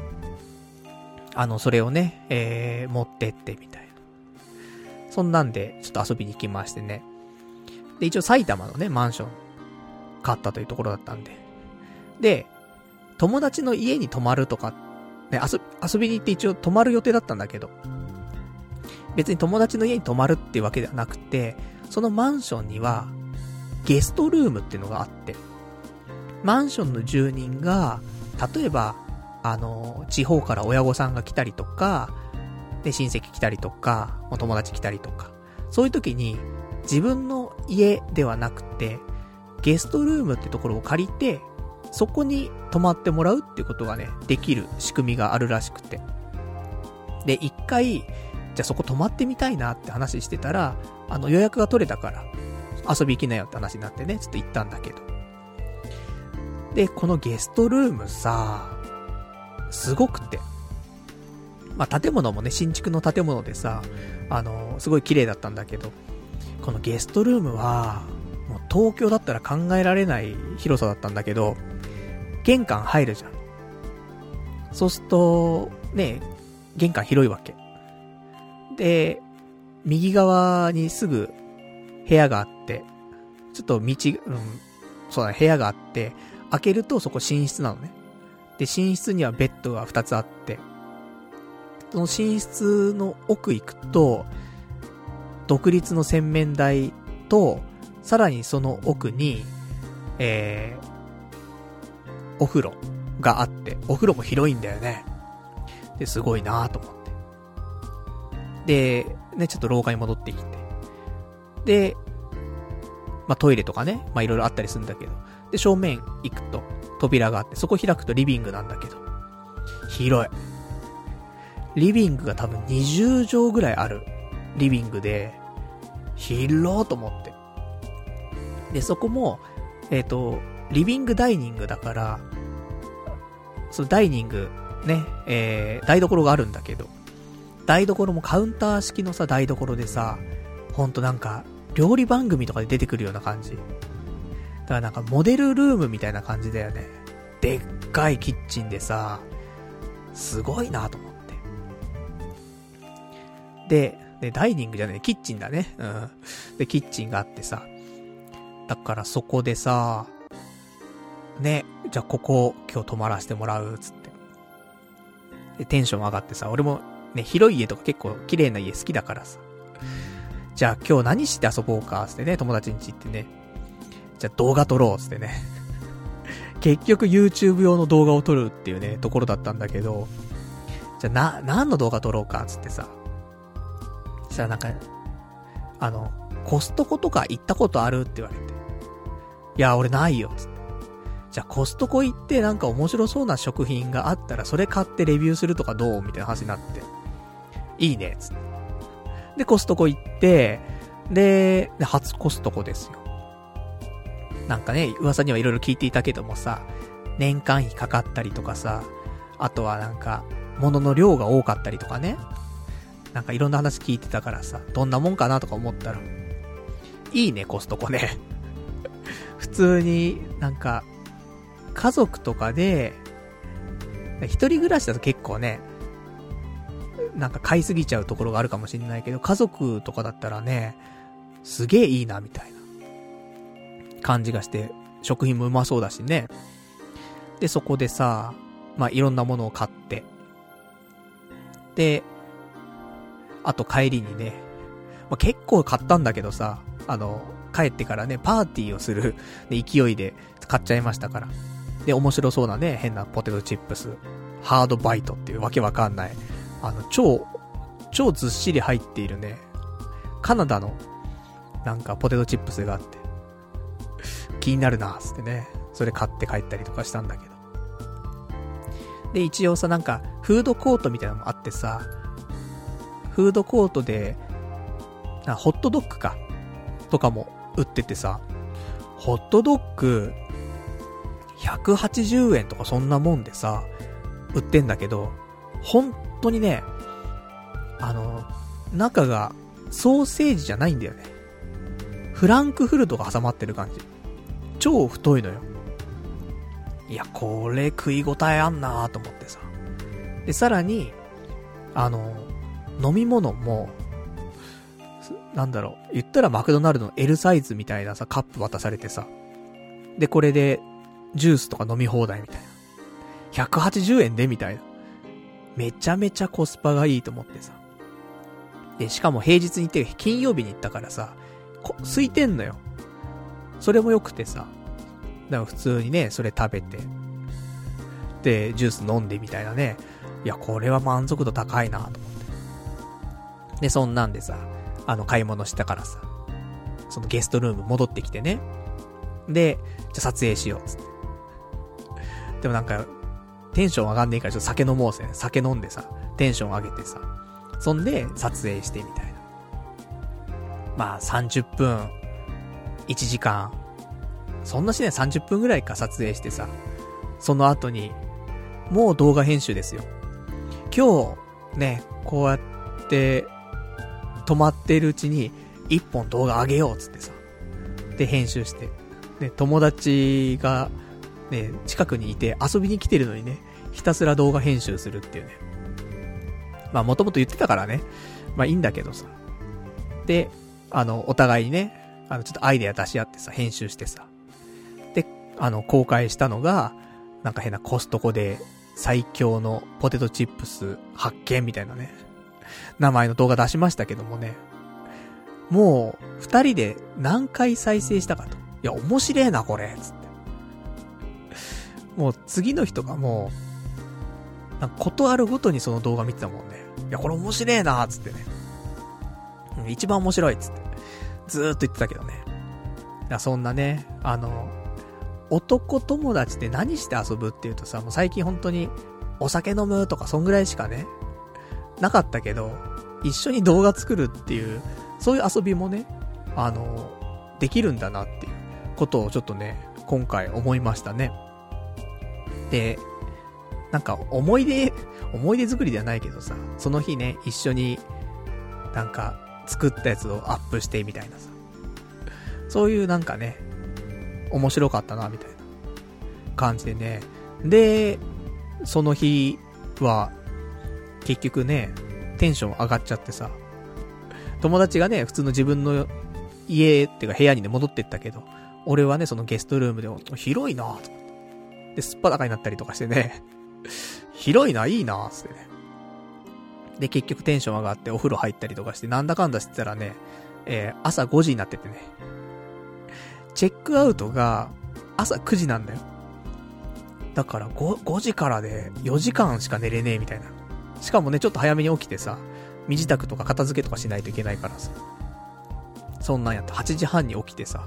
なんとかフラフラしながらさ、起きて、ね、チェックアウトしたんだけど。で、結局その日、その後、あの、友達1日開けててくれたから、あのー、何しようかって結局ね、その後、イケア行ったりとか、あと、パチスロ行って、そんで、なんだろうな、ラーメン食って、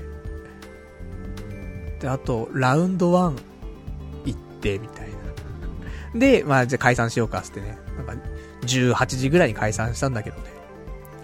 まあなんか楽しい。ね。久しぶりになんか、人んち泊まることないからさ、まあ人んちだと泊まりにくいけど、これゲストルームみたいなところでさ、自分一人しかいない空間っていうところで生活できると、いいよね。と思って。なんか、あの、またね、ちょっと泊まりに行く機会ができればね、また行って、そこでね、撮影とかするのもね、面白いかななんて、ちょっと思いましたって。そうお話なんで。まあなんか、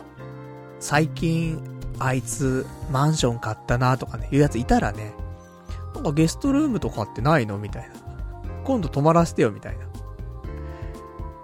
まあ、ただじゃないんだけどね。ただじゃなくて、なんか1000円だ、2000円だかかるんだけど、でもね、あの、すんげえ広い。多分都内でそんなところね、借りたら何万ってしちゃうようなところなんだけど、そういうね、ちょっと快適生活、ね、楽しかったなと思って。そんな感じでございましたね。じゃあ、あとは、えー、他のお話ですけども、そうね、今日の話する？今日はね、あのー、ちょっと知り合いの、ね、友達の写真家？うん。がいてさ、その写真家の子がさ、あの、ちょっとパル内藤さんと、あの、ノマドワーカーが集まるカフェがあるんですが、一緒に行けませんか？って言われて。あ、ちょっと行っちゃうと思って。俺もね、まあ無職ではあるけどもさ、フリーじゃない？ある意味。自由、自由だからさ。ね、ノマドワーカーっちゃノマドワーカーだからさ。ね、ノマドワーカーって何よって話なんだけど、まあ、一つのそういう事務所とか、そういうのを持たずに、カフェとか、そういうところを転々としながら仕事するみたいな人のことをノマドワーカーというわけなんだけど、俺もノマドみたいなかっこいいのやりたいじゃん。カフェでね、パソコン開いてカチャカチャやって仕事みたいな。で、ねなん、かお疲れ、みたいな。コーヒー飲みながらみたいな。そうやりたいからさ。ちょっと行く行くっ、つって。で、渋谷にある、あの、道玄坂をね、ちょっと上がったところにある、どこかな？ワイズロードの上のね、ところにあります、ブックラボ東京っていう、本屋さんとカフェが合体してて、で、ノマドワーカーが集まっているところみたいな、いうのがあるんだけど、で、そこちょっと行ってきましてね。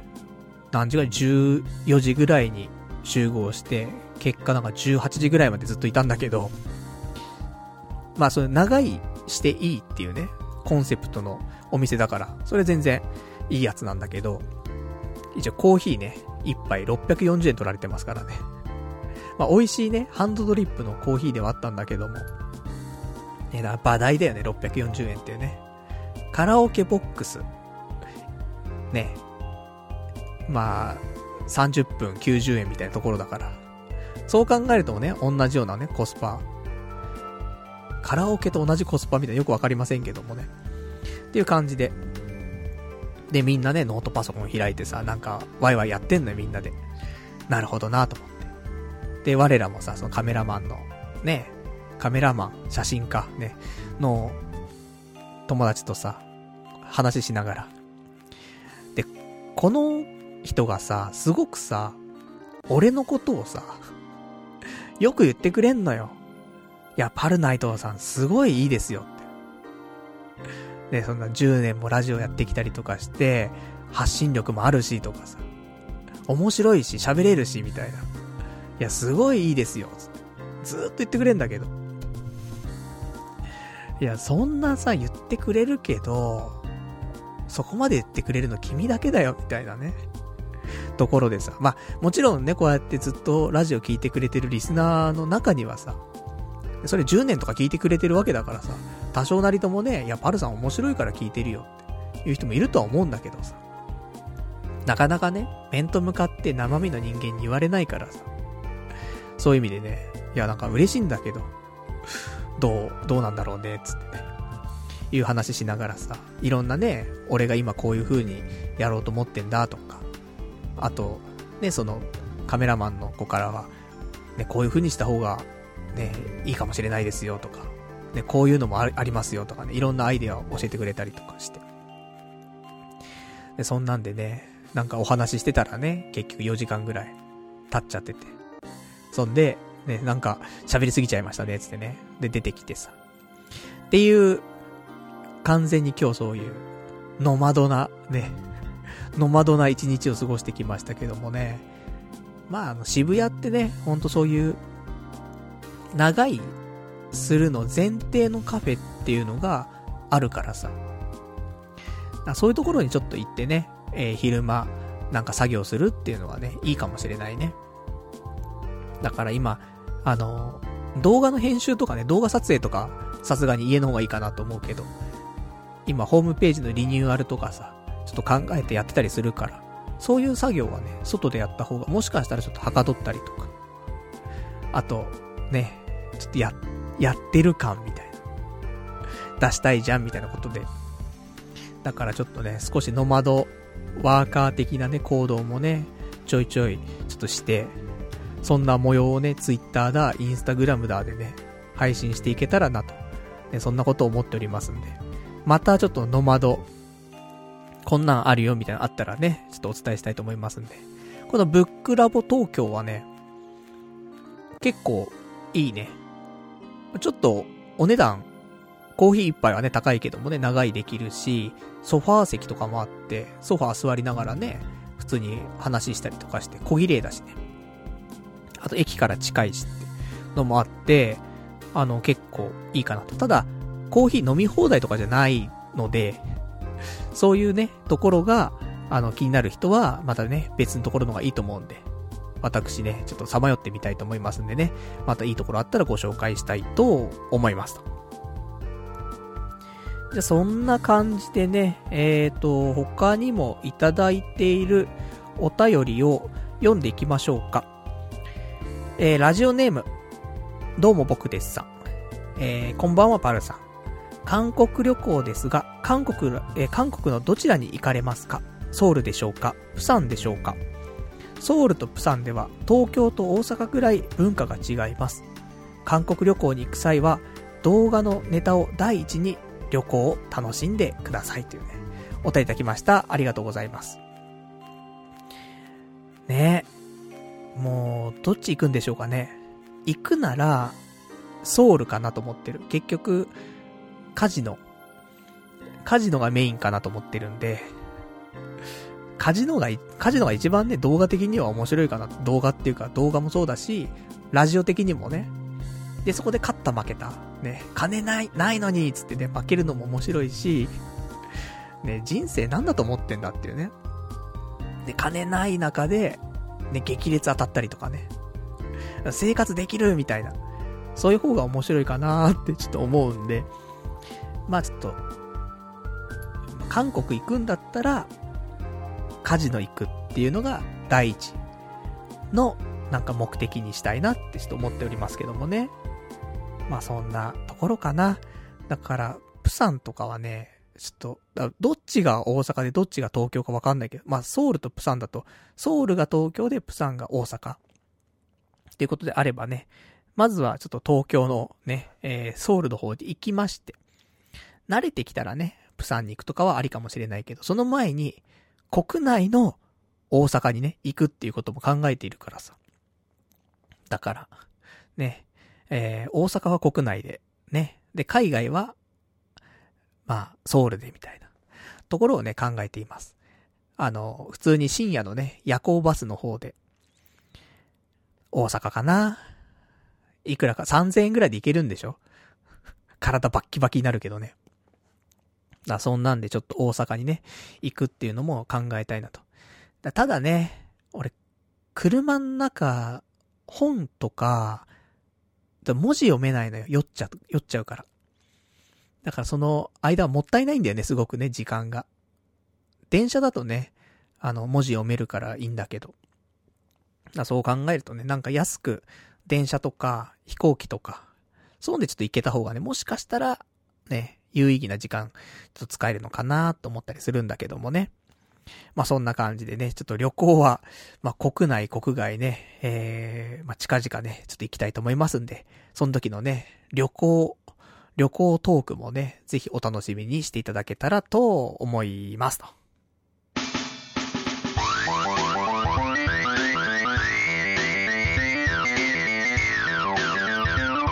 童貞ネットアットエドラジそれではね、お時間ほどときましたから、お別れのコーナーをしていきたいと思いますと。お別れのコーナーはね、今日喋れなかったこととか、まだ読めてないお便りなんかをね、つらつらとご紹介していきたいと思いますけども、えー、他今日ね、話したかったこととしては、そうだね、あの友達のね、その、家行って、帰ってきてからの話なんだけど、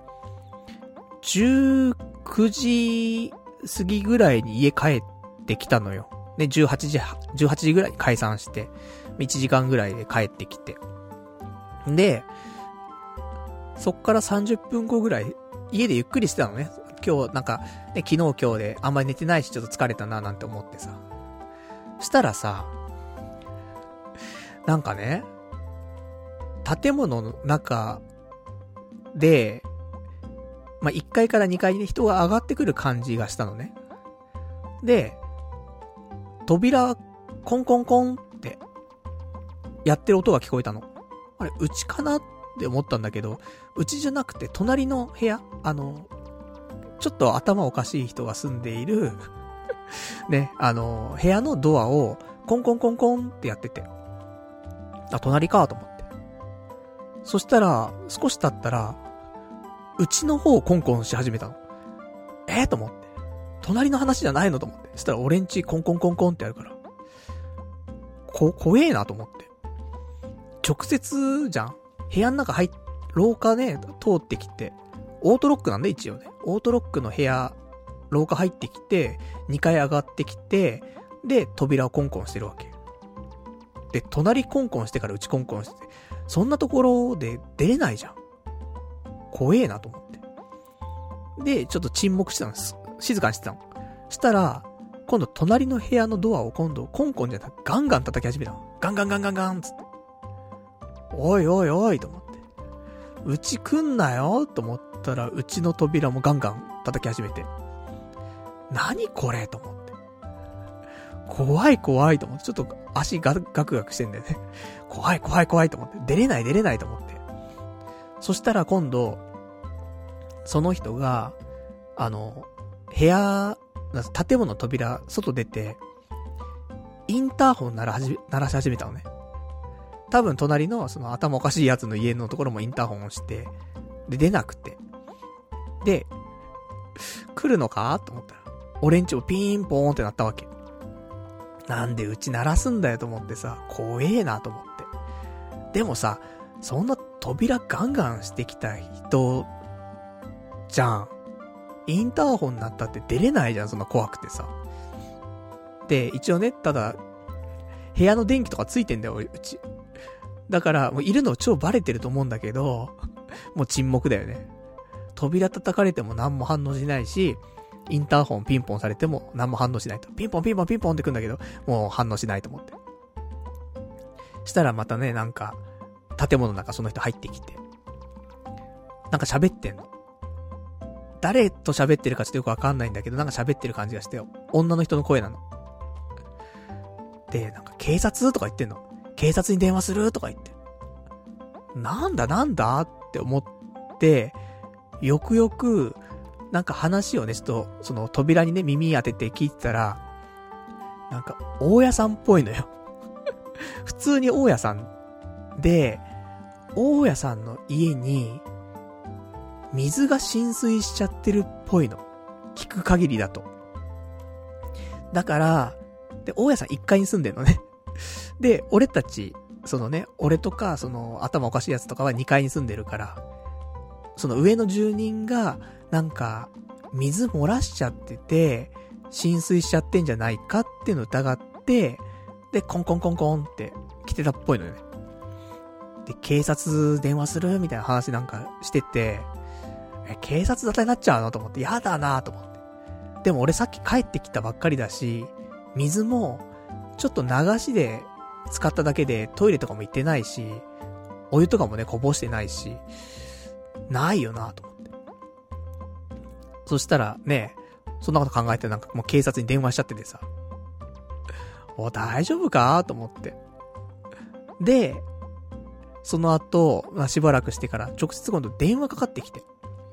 大家さんから。で、さすがに、もうこの時点では、あ、大家さんだって分かってるし、電話も直接来てるから、その電話は出てさ。ねえ、パルナイトですよ、つって。あ、パルナイトさんって、サインくださいってね、いう話にはならなかったんだけどさ。で、今お部屋いるんですか？みたいな。あ、います。なんかさっきドア叩いてたと思うんですけど、ちょっと手離せなくて出れなくてすいません、みたいな。こと言って。じゃなんか、ちょっと、水漏れみたいな、その浸水してるっぽいんだけど、なんか水とか使ってませんみたいな言われて。いや、全然使ってないですね、つって。トイレとかも行ってないですよ、つって。あ、そう、つって。分かった、ありがとう、つって。で、俺のところは終わって。で、気違い、あ、すいません。頭おかしいね。えー、住人の方とかと、まあ、彼はね、帰ってくるのが本当に深夜だったりするからさ。連絡取れないのかもしんないけど、なんかそんなんで。で、警察も来て、なんかわちゃわちゃやってて。で、結果、もしかしたら、大家さんの家のところの上通っている水道管が破裂してるだけとか、いう可能性もあるよね、みたいなところになって、まあ一体どうなったんだかってところなんだけど。で、そんなのが今週ありましてね、ちょっとね、ちょっと怖かったね。あ、扉をガンガンされることってないじゃん、なかなか。オートロックの家で。震えが来るよね、やっぱりね。殺されんのかなとか思ったもんね、少しね。そんなんでさ。まあね、ちょっと衝撃的なことあったけど。まあ無事ね、あの、何もなかったんだったらいいなと。ところで、なんかでもね、すごかったらしいよ、その、大家さんがなんか、話してるのを聞くには、もうなんかもうびちゃびちゃで、本当にもう、どうにもならないぐらいになってるの、つって。いう声が聞こえて、怖と思う。ね。賠償請求とか来たら怖と思ったけど、特に俺のところに来なかったので大丈夫かなと思うんだけどね。まあ、そんなお話でございやしたと。で、あと、他に今週お話ししたいこと。そうね。転職活動。あの、デューダの転職フェアっての行ってきてさ、東京ドームのプリズムホールってところでやったやつ行ってきて、これあの、悲しいかな。えー、バレンタインデーの日に行ってきましたけどもね。で、スーツまで来たのにね、全然会場でチョコもくれないし、ね、悲しい思いしましたけども。で、行くとね、なんか事前登録してから行くとね、なんかお土産というかプレゼントもらえて、その日は Amazon ギフト券をね、500円分もらって帰ってきましたけどもね、まあ、特に、特にしなんか収穫はなくね。なんかあの、まあ、ハローワークとかもね、行ったんだけど、今週さ。ハローワークの人が言うには、いや、パルナイトさんちょっと、なんか、ね、引っ越しとかもね、好きだったりとか、あと、新しいこととか面白いことも好きだったね、りするから、例えば、町おこしとか、そういうのも面白いんじゃないって。そういう仕事とかって言われて。なるほどね、と思って。まあ俺なんかにね、町おこしなんてさせたらどうなるかわかんないから。全部ね、金丸祭り見たくなっちゃうからね。ね、チンコで街を盛り上げましょうみたいになっちゃうからさ。それどうかと思うけども。まあでもなるほどなって思うところはあって。で、その、デューダのね、転職フェアのところでも、その、I ターンとか、U ターンとか I ターンとかそういうね、あのー、なんか、自治体みたいなところが出してるブースがあったから、ちょっと話聞いたりとかしてさ。まあ、結果ね、あの、どうするかはまたわかんないんだけども。あ、そういう話をね、少し情報としてね、入れたりとか。まあ、そんなね、転職活動をしておりますな。で、あとは、今週のお話で、えー、本を読みました。どんな本読んだかというと、皆さんね、いや、ホリエモンの本でしょって思ったかもしれないけど、ホリエモンの本は次に読みます。ね、多動力、ね、読む予定ですけど。それではなくて、えー、今回読んだのが、キングコング西野さんの著書、えー、革命のファンファーレ。これを読みました。なんか、ほんとビジネス書なんだけど、たまたま Amazon の Kindle でさ、安くてさ、400円ぐらいで売ってたのかな？だからちょっとね、買って読んだんだけど、ちょうどね、今、その俺がどういう風にしていこうかなみたいな、このラジオとかね、マネタイズとかさ、いろんなこと考えていろいろやってんじゃない ?2 ヶ月間ね、この間。なんかそれにすごいリンクする話がすごい多くて、あの面白いなって。あと、キングコング西野さんについては、あの、昔はね、あんま好きじゃないなって思ってたけども、あの、ゴッドタウン出演してさ、すごい好きになってる自分がいるわけ。とかね。あと、ホリエモンともね、一緒に本出したりとか対談したりとか、あるから、ちょっと気になっていてね、で、本買ったんだけど、かなり良くて。で、どんなことを言ってるかっていうと、まあ、結局、うん、もうすべて行き着くところはもしかしたら心や仁之助先生になっちゃうかもしんないんだけどね。好きなことだけして生きていくみたいなところに近いのかもしんないけど、ちょっと気になったところをね、いくつか、あの、私、ピックアップしておりますんで、ちょっと読んでいこうかな、紹介していこうかなと思うんだけど、これからは好きなことを仕事化するしか道が残されていない時代だっていう言葉とかね。だから、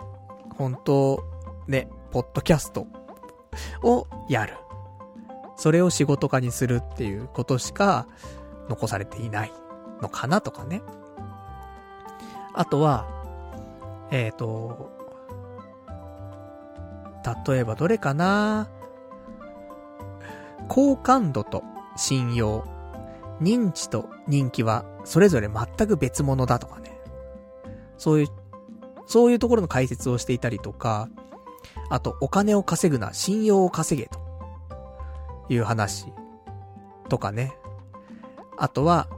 信頼関係のないいじりはいじめだとかね。なちょっと思いつくね、いいやつをね、ちょいちょいちょいちょい、あの、線引いてね、マーキングしておりましたけどもね。あとはね、他、他はどれかな？結構いいことをね、意外と書いていてさ、お客さんの手に届くまでの動線作りよりも、えー、お客さんの手に届くまでの動線作りも作品制作の一つだ。動線作りができていない作品は未完成という認識を持った方がいいっていう。ね、ポッドキャストのことですよってね。ポッドキャストというのは毎週毎週ね、作品を完成させて配信してますけども、結局お金を生み出すような、ね、仕組みができてない中で届けてても、これ、だ完成してないんだよね、結局ね。うん、ただのボランティア活動みたいになっちゃってるからね。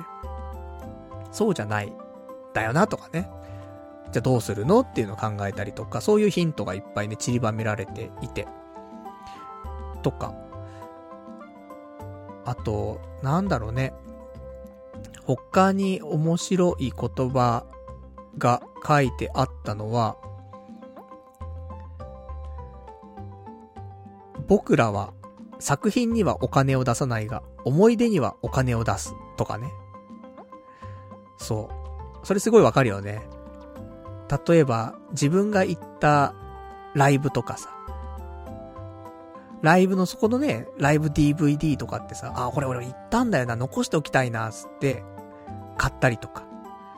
そういうのって、なかなかいつも DVD とか買わない人も、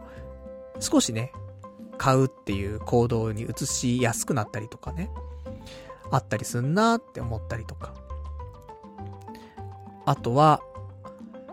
あ、なんだろうね。えー、売れない作品は存在しない。君の作品が売れないのは、君が売っていないだけだっていうね、言葉。うん、だから、ね、結局、ポッドキャストもね、無料でずっと公開してるけど、ね、有料にするの怖かったじゃない。みんなにね、いっぱい聞いてほしいし。だから、売ってないんだよね。そもそも。売ってないものにお金出せないよね。とかね。なんかそういうヒントがいっぱいあって。で、読みやすい。スーッと読めるから。なんで、なんかこれは普通のビジネスに全部応用できる話だから、社会人の人は、あの、なんだろう、ちょっとした時間があったりとか、なんか本読もうかななんて思った時には、まあすごい確信をついているというか、わかりやすく書いてあるから、あの、すごく面白いし、あと個人でいろんな活動してる人とかは、なんかこれを自分に当てはめて考えると、なんかいろんなことができるんじゃないかなってちょっと思いますんで、あの、意外といい本だし、結構すぐ読めるので、あの、おすすめかなと。まあ、結構ライトな感じかもしれないけども、要点まとまってて、これまでにあまりなかった視点で語られたりとかするので、まあ、キングコング西野さんのことが嫌いな人もね、多々いるかもしれないけどもね、あの、おすすめかなと思いますと。そんなところかな、今週話したかったことに関しては。そうだね。うん。じゃあ、あとお便りをね、ちょっといくつかいただいているから、それちょっと読んで、え今日終わりにしたいと思いますけども、えー、他今日お話しした、あの、お話じゃなくて、お便りもらってることで、えー、言っていくこと。どれかな？意外とね、読んでますけど、結構前にもらったので読みたかって、ね、これが、ラジオネーム、ラジオネームベルさん。パルさんこんばんは、ベルです。仕事で大阪に行ったので、篠田山新地にも行ってきたよ。15分7500円で20代の女の子が相手をしてくれるところ。銀猫が一番人気の店と聞いて行ってみたけど、え、並ばずに普通に入れた。会員登録に網膜認証を導入しててビビった。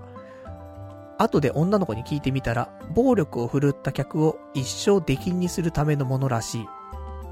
さすがにこの網膜認証をしているのはこの店だけとのこと。えー、券売機で7500円のチケットをど、えー、購入して、受付の女性に渡すと部屋に案内してくれる。肝心の女の子は2人しかおらず、入れ墨がっつりの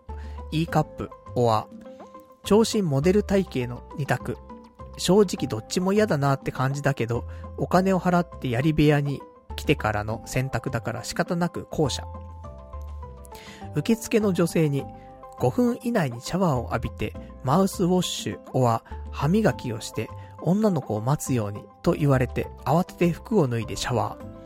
数分後、男性の平均身長を超える女の子が来た。顔もあまり好みじゃない痩せすぎだけど、二人で15分以内に終わらすという共同戦線を張ったので、妙な連、連帯感を感じつつ終了。えー、15分だと、せわしなさ作業感が半端ない。変わり種風俗として話のネタに一度行くのはいいけどね。ベテラン客になると、店にはすぐに入らず、待機場所から出てくる女の子がどの店に入るのか、えー、しばらく観察してから店を決めるらしい。えー、飛び田新地の方が外からいろいろな女の子を見て、えー、見た上でチョイスできるからおすすめだねっていうね、お答えいただきました。ありがとうございます。いいですね。篠田山新地。俺も、いつか行きたいなと思ってますから。だから、ね、なんか、ソープ行きてえなとかって言ってるけど、こっちのね、都内でソープ行くんだったら、大阪行くっていうね、ことも決めてるわけだからね。大阪行って、信太山新地行くとか、飛田新地行くとか、そういう方がいいね。せっかく行くんだったらね。なんかすごいね、網膜認証とかね、そういう、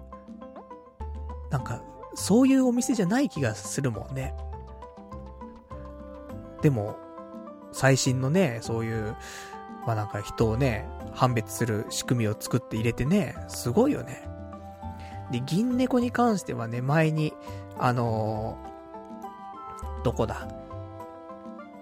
京都オフ行った時にね、あの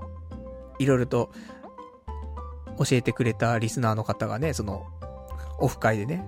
教えてくれたリスナーの方が、いや、銀猫いいっす言っていたので、ね、私も銀猫っていうお店のね、知識はございましたけどもね、すごいね、と思って。だから、ちょっと、ね、15分7500円っていうことなんでね、早漏の僕にはぴったりっていう感じなので、まあちょっと近々、2月3月ね、どちらかで大阪とか行って、で、篠田山新地か、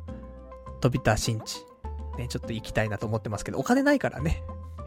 そう考えると、篠田山新地かなってね、15分でいいんだ別に。ね。何でも。射精ができれば何でもいいっていうね、ひって話だなってところでございますけどもね。まあ、そんな感じでございます。ね、お便りありがとうございました。じゃあ、あとはね、えー、いただきました。ラジオネーム、マツコ EX さん。パルさんこんばんは。転職サイトがデューだということですが、イベントとかマジで意味ないですよ。エージェントについてもらって、えー、会社おすすめしてもらった方が早く決まりますっていうね、お便りいただきました。ありがとうございます。えー、まあそうだね。イベントに行ってもっていうのはあるんだけど、まあ全くちょっと今情報がね、あの、ないというか、現場の声をちょっと聞きたいというか、そういうのもあってね。あと、自分が得意かななんていうところの中から、なんか選ぶとか、なんかいろんなまだなんか、ほわーっとしてるから。そういう意味でね、ちょっとそういう転職フェアとか行っていろんなね、ところの話を聞くっていうことをしています。そして明日なんだけど、明日、えー、デューダのエージェントから多分電話が来て、えー、ちょっと詳しい話をね、して、紹介してもらうみたいな、ことも、ちょっとしていますが、まあ、紹介されたところでどうするかはちょっとわかんないんでね。ただなんか、同時にね、いろんな仕事、いろんな作業するとね、俺よくわかんなくなってね、優先順位つけられなくなっちゃうのもわかってるから。なので、本当にマルチタスクじゃなくてシングルタスクでできることで、なんか、ないっすか？みたいな。そんな聞き方になるのちょっとわかんないけどもね。まあ、そんなんで、だから、ね、手に職があるわけじゃないからね、なんとも言えないんだけど。シングルタスクで、うん、なんかおすすめないっすか？つって、それで提示してもらったものの中からね、ああ、こういう方向がいいのかなとか、そういうのちょっと考えていけたらなと思っているんで。あと転職サイトデューダだけじゃなくてね、マイナビとか、リクルートとか、あと、円、円転職とかね。なんかその辺使ってますけど、たまたまね、この間のイベントがね、デューダだったんでね、ちょっと登録だけしてみたって感じで。毎日すっげえメールくんだよね。オファーメール。そんな来てもさ、ねえ、い、いいですから思ってるんでね、ちょっとオファーメールはね、ちょっと一回止めといた方がいいかなっていうぐらいちょっと来ているんでね。まあそんな感じでございました。じゃあまあそんなところかな、今日はね。あのー、まあちょうど2時間とね、いうところで放送ね、させていただきましたけどもね、YouTube ライブどうですか？音がプツプツしていたりとか、そういうのなければね、今後もちょっと YouTube ライブでね、やっていきたいなと思っておりますんでね、あの、その辺もね、感想とか聞かせていただけたら嬉しいなと思っております。最後 YouTube ライブどんな感じになってるか見る？うん、見てもしょうがないな。ね。見てもしょうがないってこともないけどね。まあいろいろとね、書いてありますけどもね、コメント。まあコメント読みませんけどもね。完全にあの、コメントはね、あの、まあ、掲示板の代わりみたいな感じだね。リスナー間でね、交流してもらうとかね、そういうことかもしれませんけどもね。あと、あの、よかったら、この童貞ネットね、これまで聞いたことないけど、たまたまね、こうやって YouTube でライブやっててね、聞いてくれてるって人もいるかもしれないので、ぜひ、あの、毎週ね、ラジオやるので、あの、チャンネル登録、よろしくね、というね、ところでございます。目指せ1000人なんでね、なんとか、ね、もう一人でも増やしていきたいというところでございますので、本当に、あの、今ね、そうやって、リアルタイムで聞いてくれてる人ももちろん入ってほしいですし、あと、ポッドキャスト聞いている、ね、そこのサイレントリスナーのね、みんなね、えー、君たちもぜひ、YouTube、ね、チャンネル登録してみてください。頼みます。ね、1000人いけばさ、ね、動画とかアップして少しでもね、100でも200でも再生が入ればさ、ちょっとお金が入ってくるわけじゃん。だから、ぜひ、ね、1000人目指してね、ぜひちょっと皆さんご協力をね、お願いできればと思っておりますんで。こんなね、方法をしたら人集まるんじゃないとか。そういうのもね、まあ、まあ、コツコツね、面白い動画を上げていくっていうのが一番なんだけどね。で、逆にそれ以外で人数を稼いだとしても、自力がつかないから結果破綻するんだよねって思うので、まあ上げていくしかないんだけどね、日々ね。明日配信する、ね、よくわかんないまた動画もね、楽しみにしていただけたらと思いますんで。じゃあそんな感じでね、えー、今日もね、もう長い間お付き合いいただきましてありがとうございました。で、一応あの、来週、来週は2月の25日の月曜日、またね、22時から YouTube ライブで生放送していきたいと思いますんでね、よかったらまたね、聞いていただけたらと思いますと。じゃあそんなわけでね、えー、2時間ね、長い間ご視聴いただきましてありがとうございました。それでは、また来週お会いいたしましょう。さよなら。